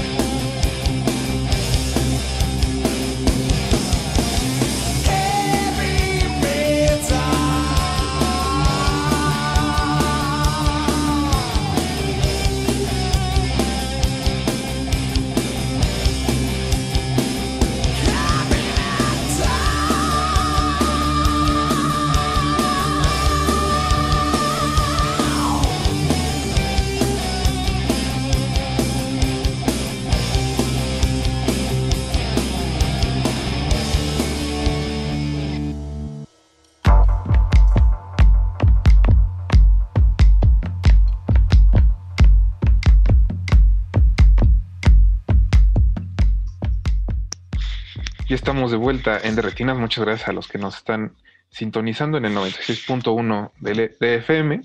Eh, ya platicamos con Edgar Nito, director de Huachicolero, y ahora vamos a platicar con uno de sus protagonistas, Pedro Joaquín, que interpreta a Rulo en la película. Pedro, ¿cómo estás? Buenas noches. Hola Rafael, muchas gracias. Muy bien, gracias por este espacio. Ah, justo para ahorita estamos en la promoción de esta película y pues nada, te agradezco mucho. Eh, eh, Pedro, eh, la película imagino que se, se filmó en el 2017, 2018. Cuéntanos un poco cómo fue que llegaste al proyecto, cómo fue que, te involucraste en, esta película de Edgar. Sí, pues como dices, esta película la filmamos en marzo del 2017, o sea, casi, casi cuatro años. Y yo llegué justo a este proyecto por, por vía casting.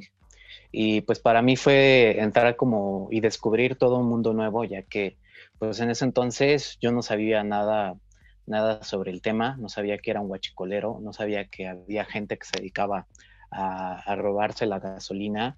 Y entonces, pues a lo largo de las cuatro semanas de rodaje fue que fui descubriendo este mundo a la par que íbamos eh, eh, filmando la película, ¿no? Ya que pues en todo el país no se sabía casi nada sobre este, este tema y me, me llama mucho la atención que en los periódicos locales de Irapuato sí se hablaba sobre eso, ¿no? Pero entonces, e, esto obviamente nos habla de que es un, tema de que viene de años atrás, ¿no? Imagino que justo Huachicolero fue uno de tus primeros trabajos y creo que, que curiosamente coincidió, ¿no? En su año de festivales, en el 2019, con otra película que hiciste, en ese caso con, con Gael García, eh, que es Chicuarotes. Entonces, eh, no sé si nos puedas contar justo un poco cómo fue el proceso con, con Edgar, cómo, cómo era la filmación, cómo, cómo funcionaba con ustedes. Pues mira, eh, creo que la forma de trabajar de Edgar, en particular en esta película, fue muy peculiar en cuanto a que, como bien saben, el protagonista es un chico que no es actor, pero sin embargo se le estuvo entrenando actoralmente semanas atrás de rodaje para que en el momento en el que llegáramos al set pudiera abordar la ficción de, manera efectiva. Y, justo a, los actores, pues sí nos daba el guion, nos tratábamos como de aprender los, los, diálogos. Y con, con, Eduardo era muy diferente, ¿no? Eh, con él, él no sabía, o sea, él no tenía el guion, él no sabía, él más bien antes de grabar una secuencia, él, él le daba indicaciones, ¿no? Es como de, bueno, en esta escena tu personaje va a hacer esto y, eh, la meta de esta escena va a ser esta, ¿no? Entonces, con base en eso, nosotros como actores que sí más o menos teníamos como una idea de, los diálogos del guion, entonces estábamos como atentos a las propuestas de Lalo, ¿no? Obviamente, este Edgar también nos daba esta libertad de improvisar tanto diálogos como acciones. Así que el guion, valga la redundancia, sí, sirvió como guía, ¿no? Ya que pues sí, muchos de los diálogos, si bien no los descartamos como tal, este, nosotros también como actores pues, pues echamos de nuestra cosecha, ¿no? En cuanto a, los diálogos. Entonces, en ese aspecto fue una experiencia actoral pues bastante agradable haber trabajado con, con un chavo que no es actor como lo es, como lo es Lalo. Y justo en este proceso como de conocer el fenómeno del, del huachicol, ¿hubo algo que te impactara en específico? Porque creo que, como bien dices, no, no era un tema que estuviera tan en boga en, los periódicos y en las revistas. Y aunque ahorita ya nos parece bastante familiar, creo que en ese entonces, como dices, ¿no? Pasaba desapercibido. Entonces, ¿qué fue lo que te impactó de entrar a ese mundo? Sí, pues justo eso, ¿no? O sea, saber que existía, ¿no? El fenómeno como tal, y no solo en Irapuato, sino en muchos estados, como hoy día ya lo sabemos. Y también justo darme cuenta de que en, en esa comunidad en específico en Irapuato, pues también la gente lo sabía, ¿no? Inclusive era como, se les veía un poco como un tanto como una especie de Robin Hood, de que se robaban las gasolinas de refinerías de Pemex, justo, y para revenderlas eh, pues más barato, ¿no? Entonces, pues eso me llamó mucho la atención, el, la forma en la que lo hacían, este, las, las herramientas con las que lo hacían, que obviamente tanto Lalo como yo tuvimos que aprender a, manejarlas, ¿no? Entonces, pues eso también fue como un reto actoral, eh, pues muy, muy padre. Ya, ya, te preguntaba un poco sobre esta coincidencia con, con Chicuarote, ¿no? En festivales. eh, pero no sé, ¿a ti qué te parece? Justo creo que son dos películas con puntos de vista muy diferentes sobre cómo se vive eh, la violencia en el país. Entonces, ¿cómo, ¿cómo viviste tú eso o cómo ves a la distancia el, el haber hecho dos películas que parecen de temas similares, pero creo que son al final bastante sí, diferentes? pues creo que esto, estos dos proyectos tienen como, de entrada comparten al, director de fotografía, ¿no? Que es Juan Pablo Ramírez Ibáñez, que, que él justo le mostró la película de Guachicolero a Gael para que la viera y pudiera ver su trabajo de fotografía, para que posteriormente pues lo contratara, ¿no? Como para fotografiar chicuarotes y justo ahí Gael vio mi trabajo de Guachicolero y también fue que me invitó a trabajar a su película y como bien dices, estas películas tienen eh, esta similitud en cuanto a que pues, los personajes principales son jóvenes, ¿no? Eh, bien podrían clasificarse en este género de llamado coming of age, en que los personajes son eh, jóvenes en situaciones adversas que están descubriendo un poco la, la adultez, ¿no? Y como bien dices, la, ambos, en amba, ambas películas están en diferentes contextos, ¿no? Una Chicuarotes en el pueblo de San Gregorio, en Xochimilco, y, pues Guachicolero en, en Irapuato, ¿no? Eh, pues yo creo que sí hubo una diferencia enorme en cuanto a, al presupuesto, ¿no? Ya que si bien Guachicolero fue una película, es una película independiente que se filmó con muy poco dinero, entonces las jornadas de trabajo fueron pues muy largas y muy eh, agotadoras, ¿no? Pero de todas maneras, en, el momento de estarlas filmando, pues eso como que pasaba en un segundo plano, ya que en realidad pues toda la gente que estábamos involucradas en esa película, tanto crew, eh, el cast y, y, productores y obviamente el director y todos los departamentos de arte, de, de audio y todos, pues todos lo estábamos haciendo como con mucho cariño y creo que a final de cuentas, pues eso se ve en la pantalla, ¿no? A diferencia de en Chicuaretos, obviamente hubo muchísimo más presupuesto al momento de rodar. Eh, en Huachicolero, pues Juan Pablo se echó casi toda la peli con la cámara al hombro. Eh, y en Chicuarotes, pues obviamente había más presupuesto como para tener eh, más formas de experimentar con, en cuanto a la cámara, había este, a veces grúas y, y, sabes, ¿no? Entonces era obviamente diferente, ¿no? Las jornadas de trabajo eran pues más reducidas a diferencia de, de Huachicolero y obviamente la forma de dirigir de Edgar como la de Gael pues eran totalmente diferentes. Eh, Pedro, antes de, terminar la entrevista, pues cuéntanos un poco en qué estás trabajando, porque pues estas dos películas ya tienen, como bien dices, ¿no? Se filmaron en 2017, 2018. Eh, entonces, ¿qué estás preparando? ¿Qué viene para ti como actor? Híjole, pues ahorita justo pues, debido a las circunstancias en las que estamos viviendo, en, uh, debido a la cuarentena y eh, la pandemia, pues como sabemos, muchas de las producciones eh, de cine y televisión pues están paradas, entonces eso también nos ha obligado a nosotros como actores a, a, estar reenviando castings vía remota, videocastings o por Zoom. Entonces, pues ahorita es como que la mayoría que hemos estado haciendo, ¿no? Estando casteando para diferentes proyectos que, que pues siempre se están como posponiendo, posponiendo, posponiendo debido al semáforo epi, epidemiológico, ¿no? Entonces, pues esperemos que el estreno de esta película eh, por Amazon Prime sea una oportunidad para que la gente pueda, pueda redescubrir un poco el cine mexicano, ¿no? Y se dé chance de, ver historias originales y bueno, obviamente como actor lo que uno quiere es que vea vea la gente su trabajo para pues posteriormente pueda salir pues más trabajo y pues eso es lo que a mí me gusta no del cine eh, involucrarme en proyectos que aborden la realidad de mi país eso desde que comencé a estudiar eh, actuación me siempre ambicioné como involucrarme en este tipo de proyectos no un cine más más realista más un poco con este más intimidad un poco entonces pues esperemos que a partir de esto pues salgan más propuestas de trabajo. ¿no?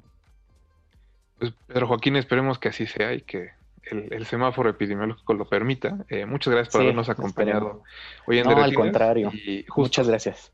Esperamos tener pronto algún otro proyecto tuyo aquí en, en la cabina. Gracias a ti, te agradezco mucho.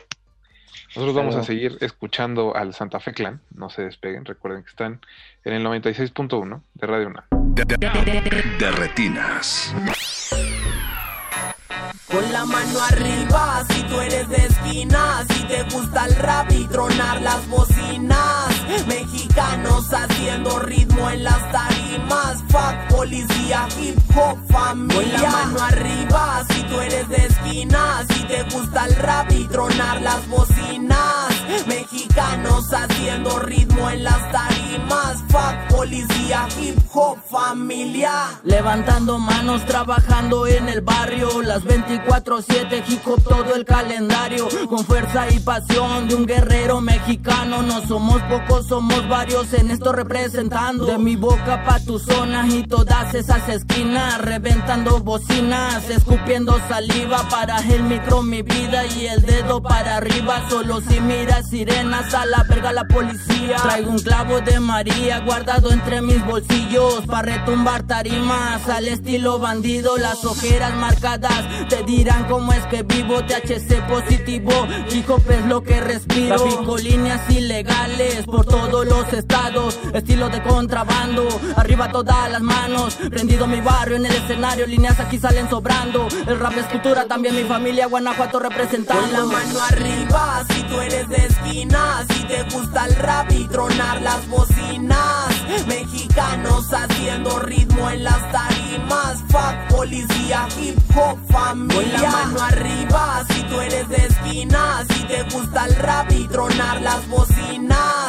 Mexicanos haciendo ritmo en las tarimas. Fuck policía, hip hop, familia. Moviendo su cráneo pa' arriba y pa' abajo, levantando las manos, represen Guanajuato, retumba en el carro, retumba en todo el barrio, hacemos tronar bocinas cuando el micro tocamos, el ritmo lo tenemos y lo cocinamos en el estudio a diario, no soy de esos chavalos que nada más vienen a cagar el pinche palo, si llegamos fue pa' quedarnos, ya está todo controlado, hacemos buena mierda pero la fama nunca se nos ha trepado. Llenamos las libretas, las jainas se nos acuestan, la humildad no se olvida aunque sepamos que somos vergas. Cerramos las jetas de los que quisieron dar guerra. Yo solo quiero rap y a la verga las torretas. Esto que hacemos nunca lo verás en TV. Canto pa' mi gente, yo me quedaré con la inspiración, la pluma y con el papel. Ya todos juntos los quiero ver. Con la mano arriba, si tú eres de esquina, si te gusta el rap y tronar las bocinas. Mexicanos haciendo ritmo en las tarimas. Fuck policía, hip hop, familia. Con la mano arriba, si tú eres de esquina, si te gusta el rap y tronar las bocinas.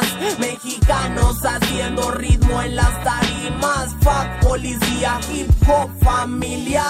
Nada más pa' que guachen, aquí seguimos haciendo rap. Andamos alebrestados, Rap Trap Records, Alzada Films, somos la santa carnal. Neto, Pe- Neto Peña en los controles. Neto Peña en los controles. Neto Peña en los controles. Santa Fe, Santa, San, San- Santa Fe Clan.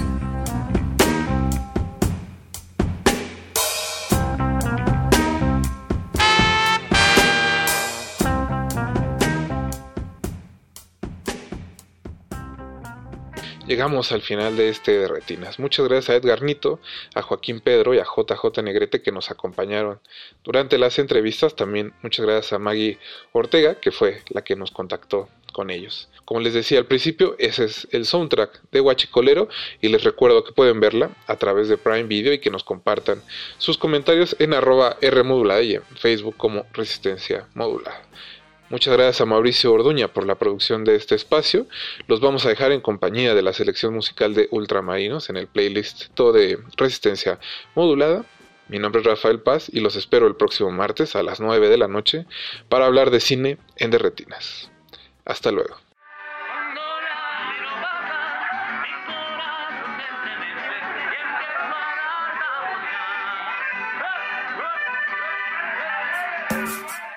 Desde Guanajuato capital, ya saben quiénes somos, carnal. Los de siempre, haciendo música real, para que todo el barrio se ponga a bailar.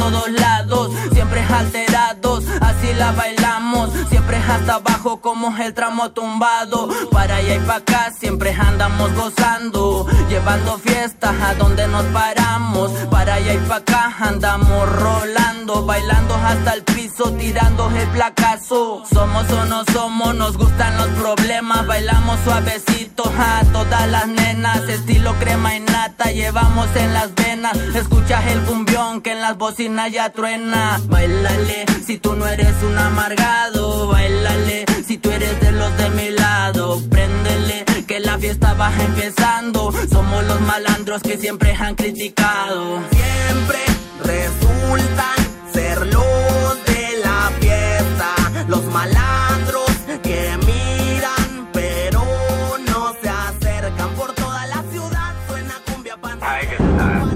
Antes de continuar tu camino, recuerda, no hay películas sin defectos. Si los buscas, te convertirás en crítico de cine. De retinas.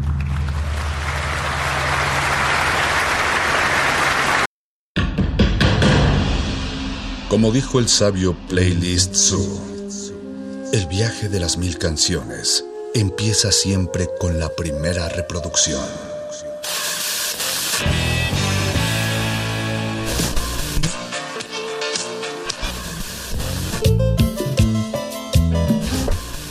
A continuación, un maestro te abrirá la puerta de su lista de reproducción. El resto va por tu cuenta. Ley listo.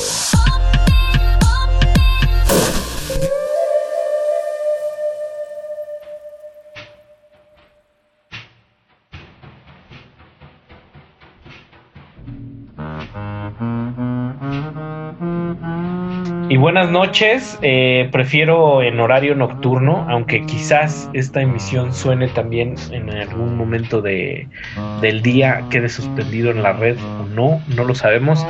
Y parte de esa incertidumbre, en sentido positivo, también forma parte de la incertidumbre totalitaria y quizás negativa que ha imperado a lo largo de este 2020 que ya está por terminar y lo vamos a terminar con bombo y platillo tratando de hacerlo pues un poco más llevadero con una selección, la segunda selección de Luis Arce en torno al Jazz 2020.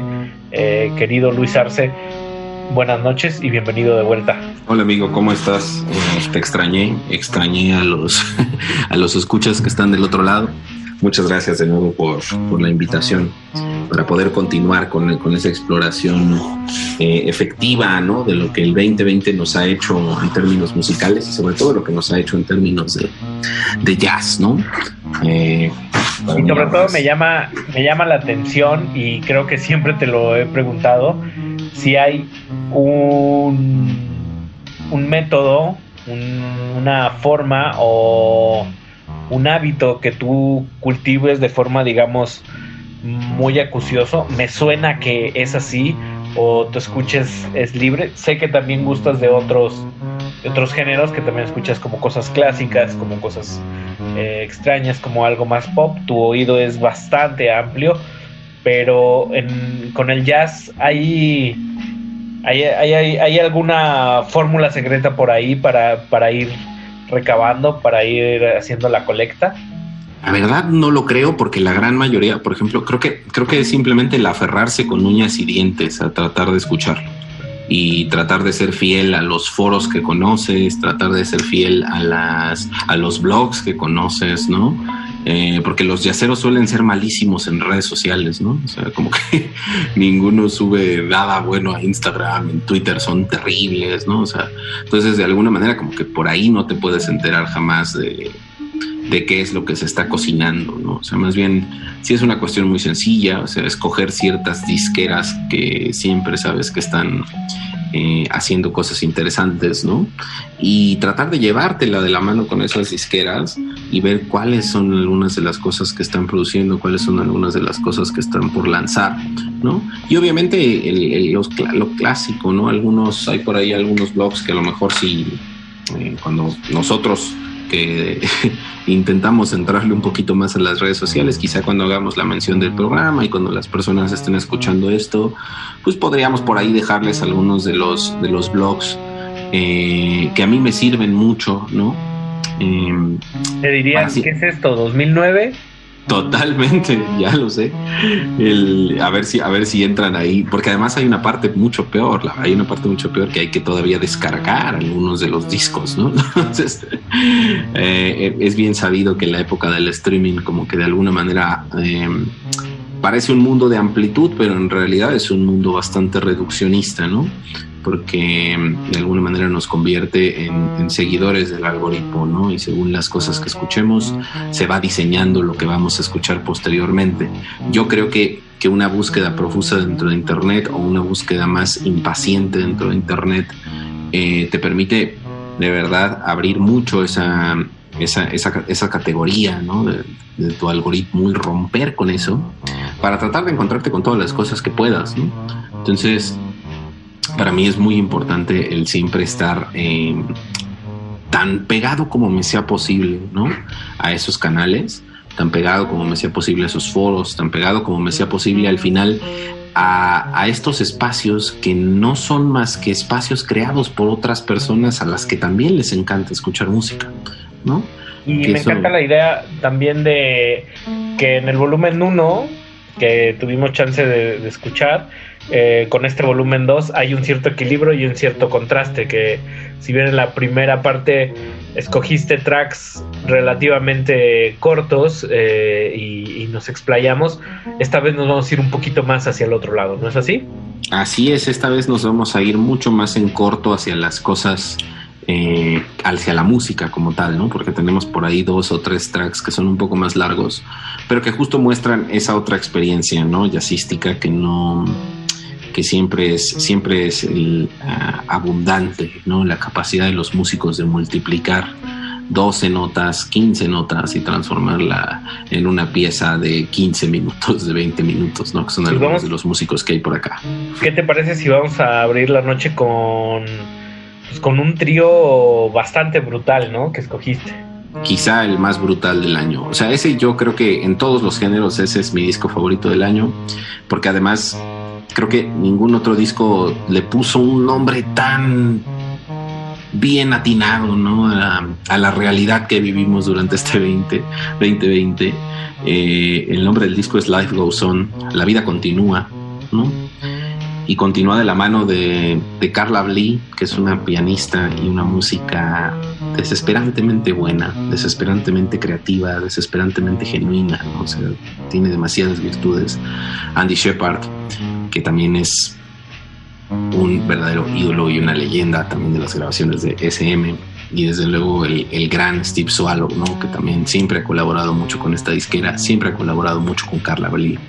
¿no? Y es un trío que se conocen muy bien, se conocen desde hace muchísimo tiempo, eh, incluso en términos íntimos, ¿no? Porque Steve Solo y Carla Blee por ahí compartieron varias cosas más allá de las partituras. Eh, y pues justamente el hecho de que hayan lanzado este álbum, La vida continúa, Life Goes On, pues sí le atina a ponerle un poco de luz a lo que parecía, visto de cualquier otra manera, como algo atroz. Vámonos ahí con Life Goes On.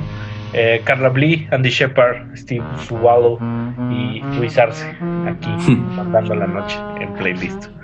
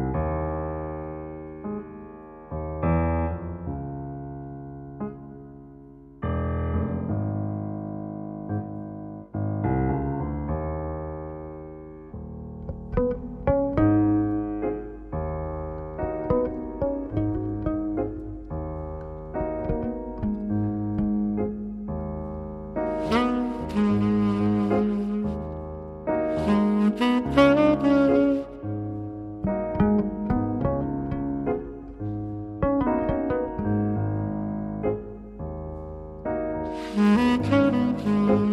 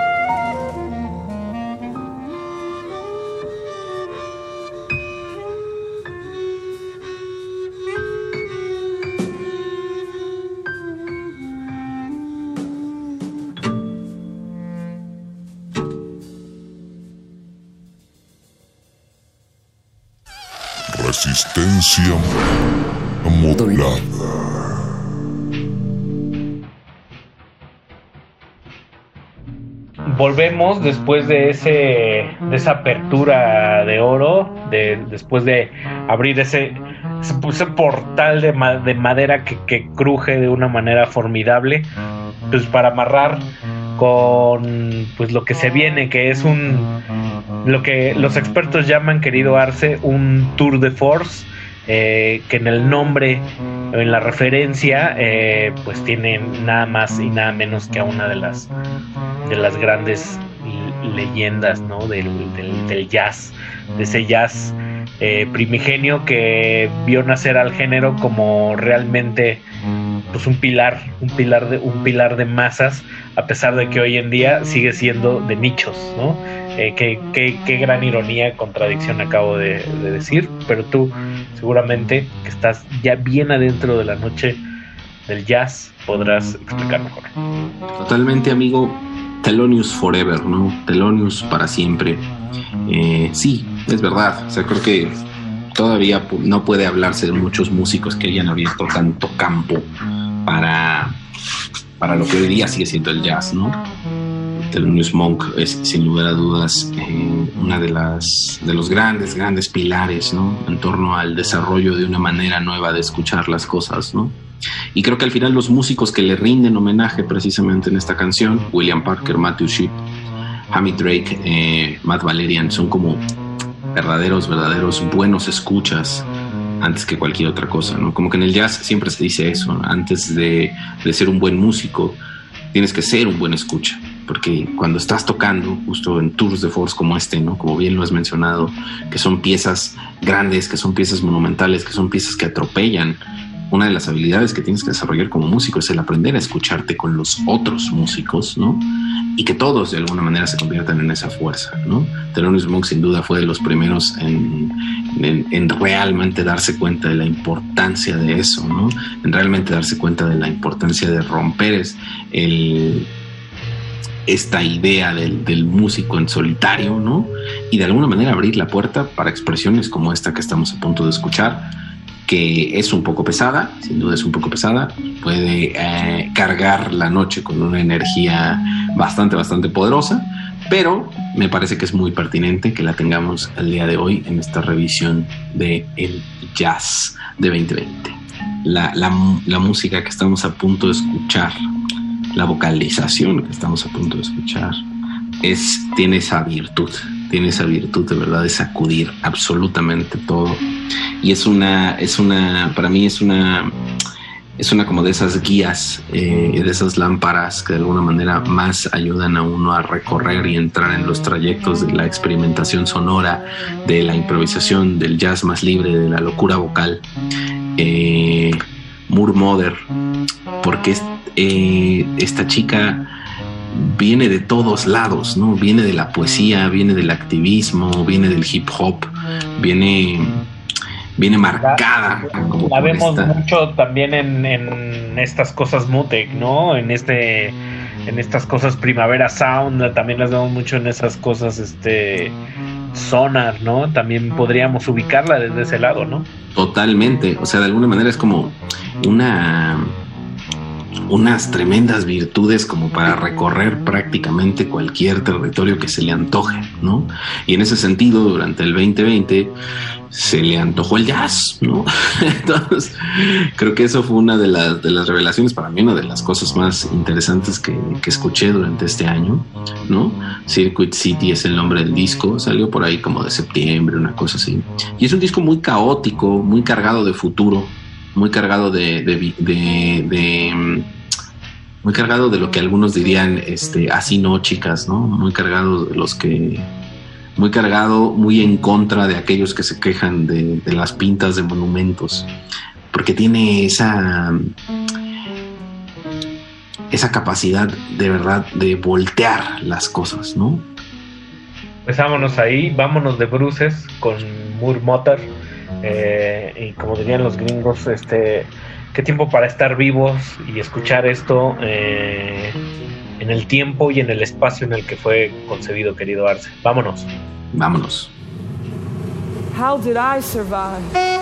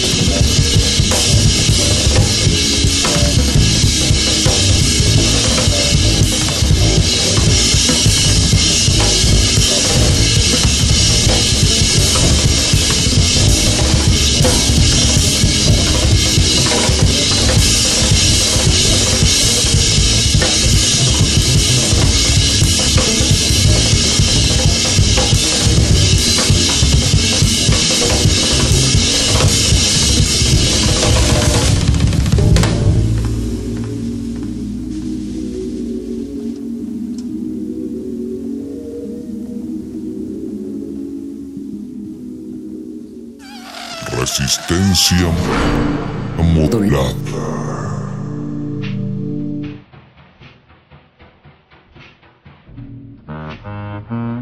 Y regresamos eh, con una lágrima de cada lado, solo una, eh, para despedir la emisión 2020 de la selección de jazz de Luis Herce, volumen, volumen 2. Y tengo la piel chinita, querido, porque pues parece que todo indica que el 2021 no va a ser el, remanso más, más dulce, ¿no? No, o sea, nos tendremos los unos a los otros, eh, pero sin lugar a dudas no va a ser, no va a ser el, el paliativo que estamos esperando.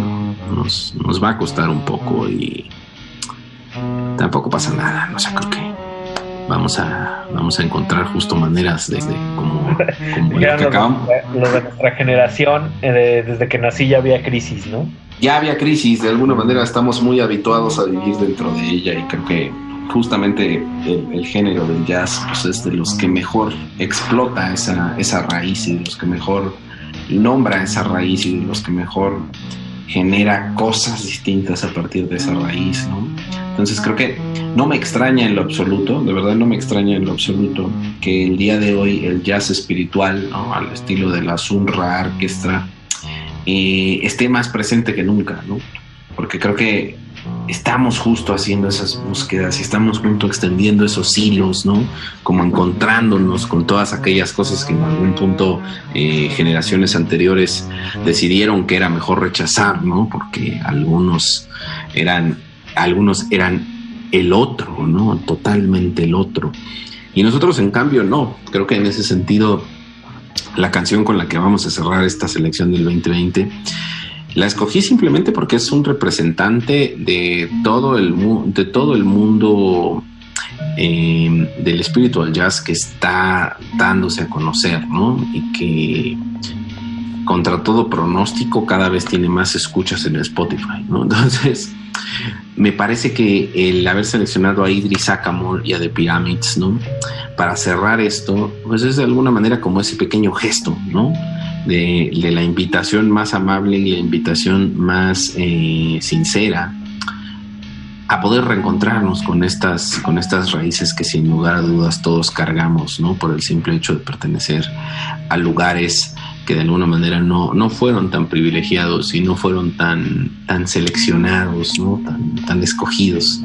Eh, creo, que, creo que de alguna manera esa, esa es la razón por la cual Idris Akamor merece cerrar este, este programa, merece cerrar este 2020 y quizá pues, abrirnos esa puertita hacia 2021 y esperar que podamos encontrar mucha más furia, mucha más música de calidad, muchas más cosas dementes en el año que viene. No se diga más, Cerrojo de Peso, Tango of Love, eh, Idris Akamur de Pyramids, aquí en Resistencia Modulada. Luis Arce, como siempre, un placer y ojalá tengamos la oportunidad de volver a hacer este ejercicio el próximo año y mientras, como dijeran las abuelitas, Dios nos dé licencia, mano.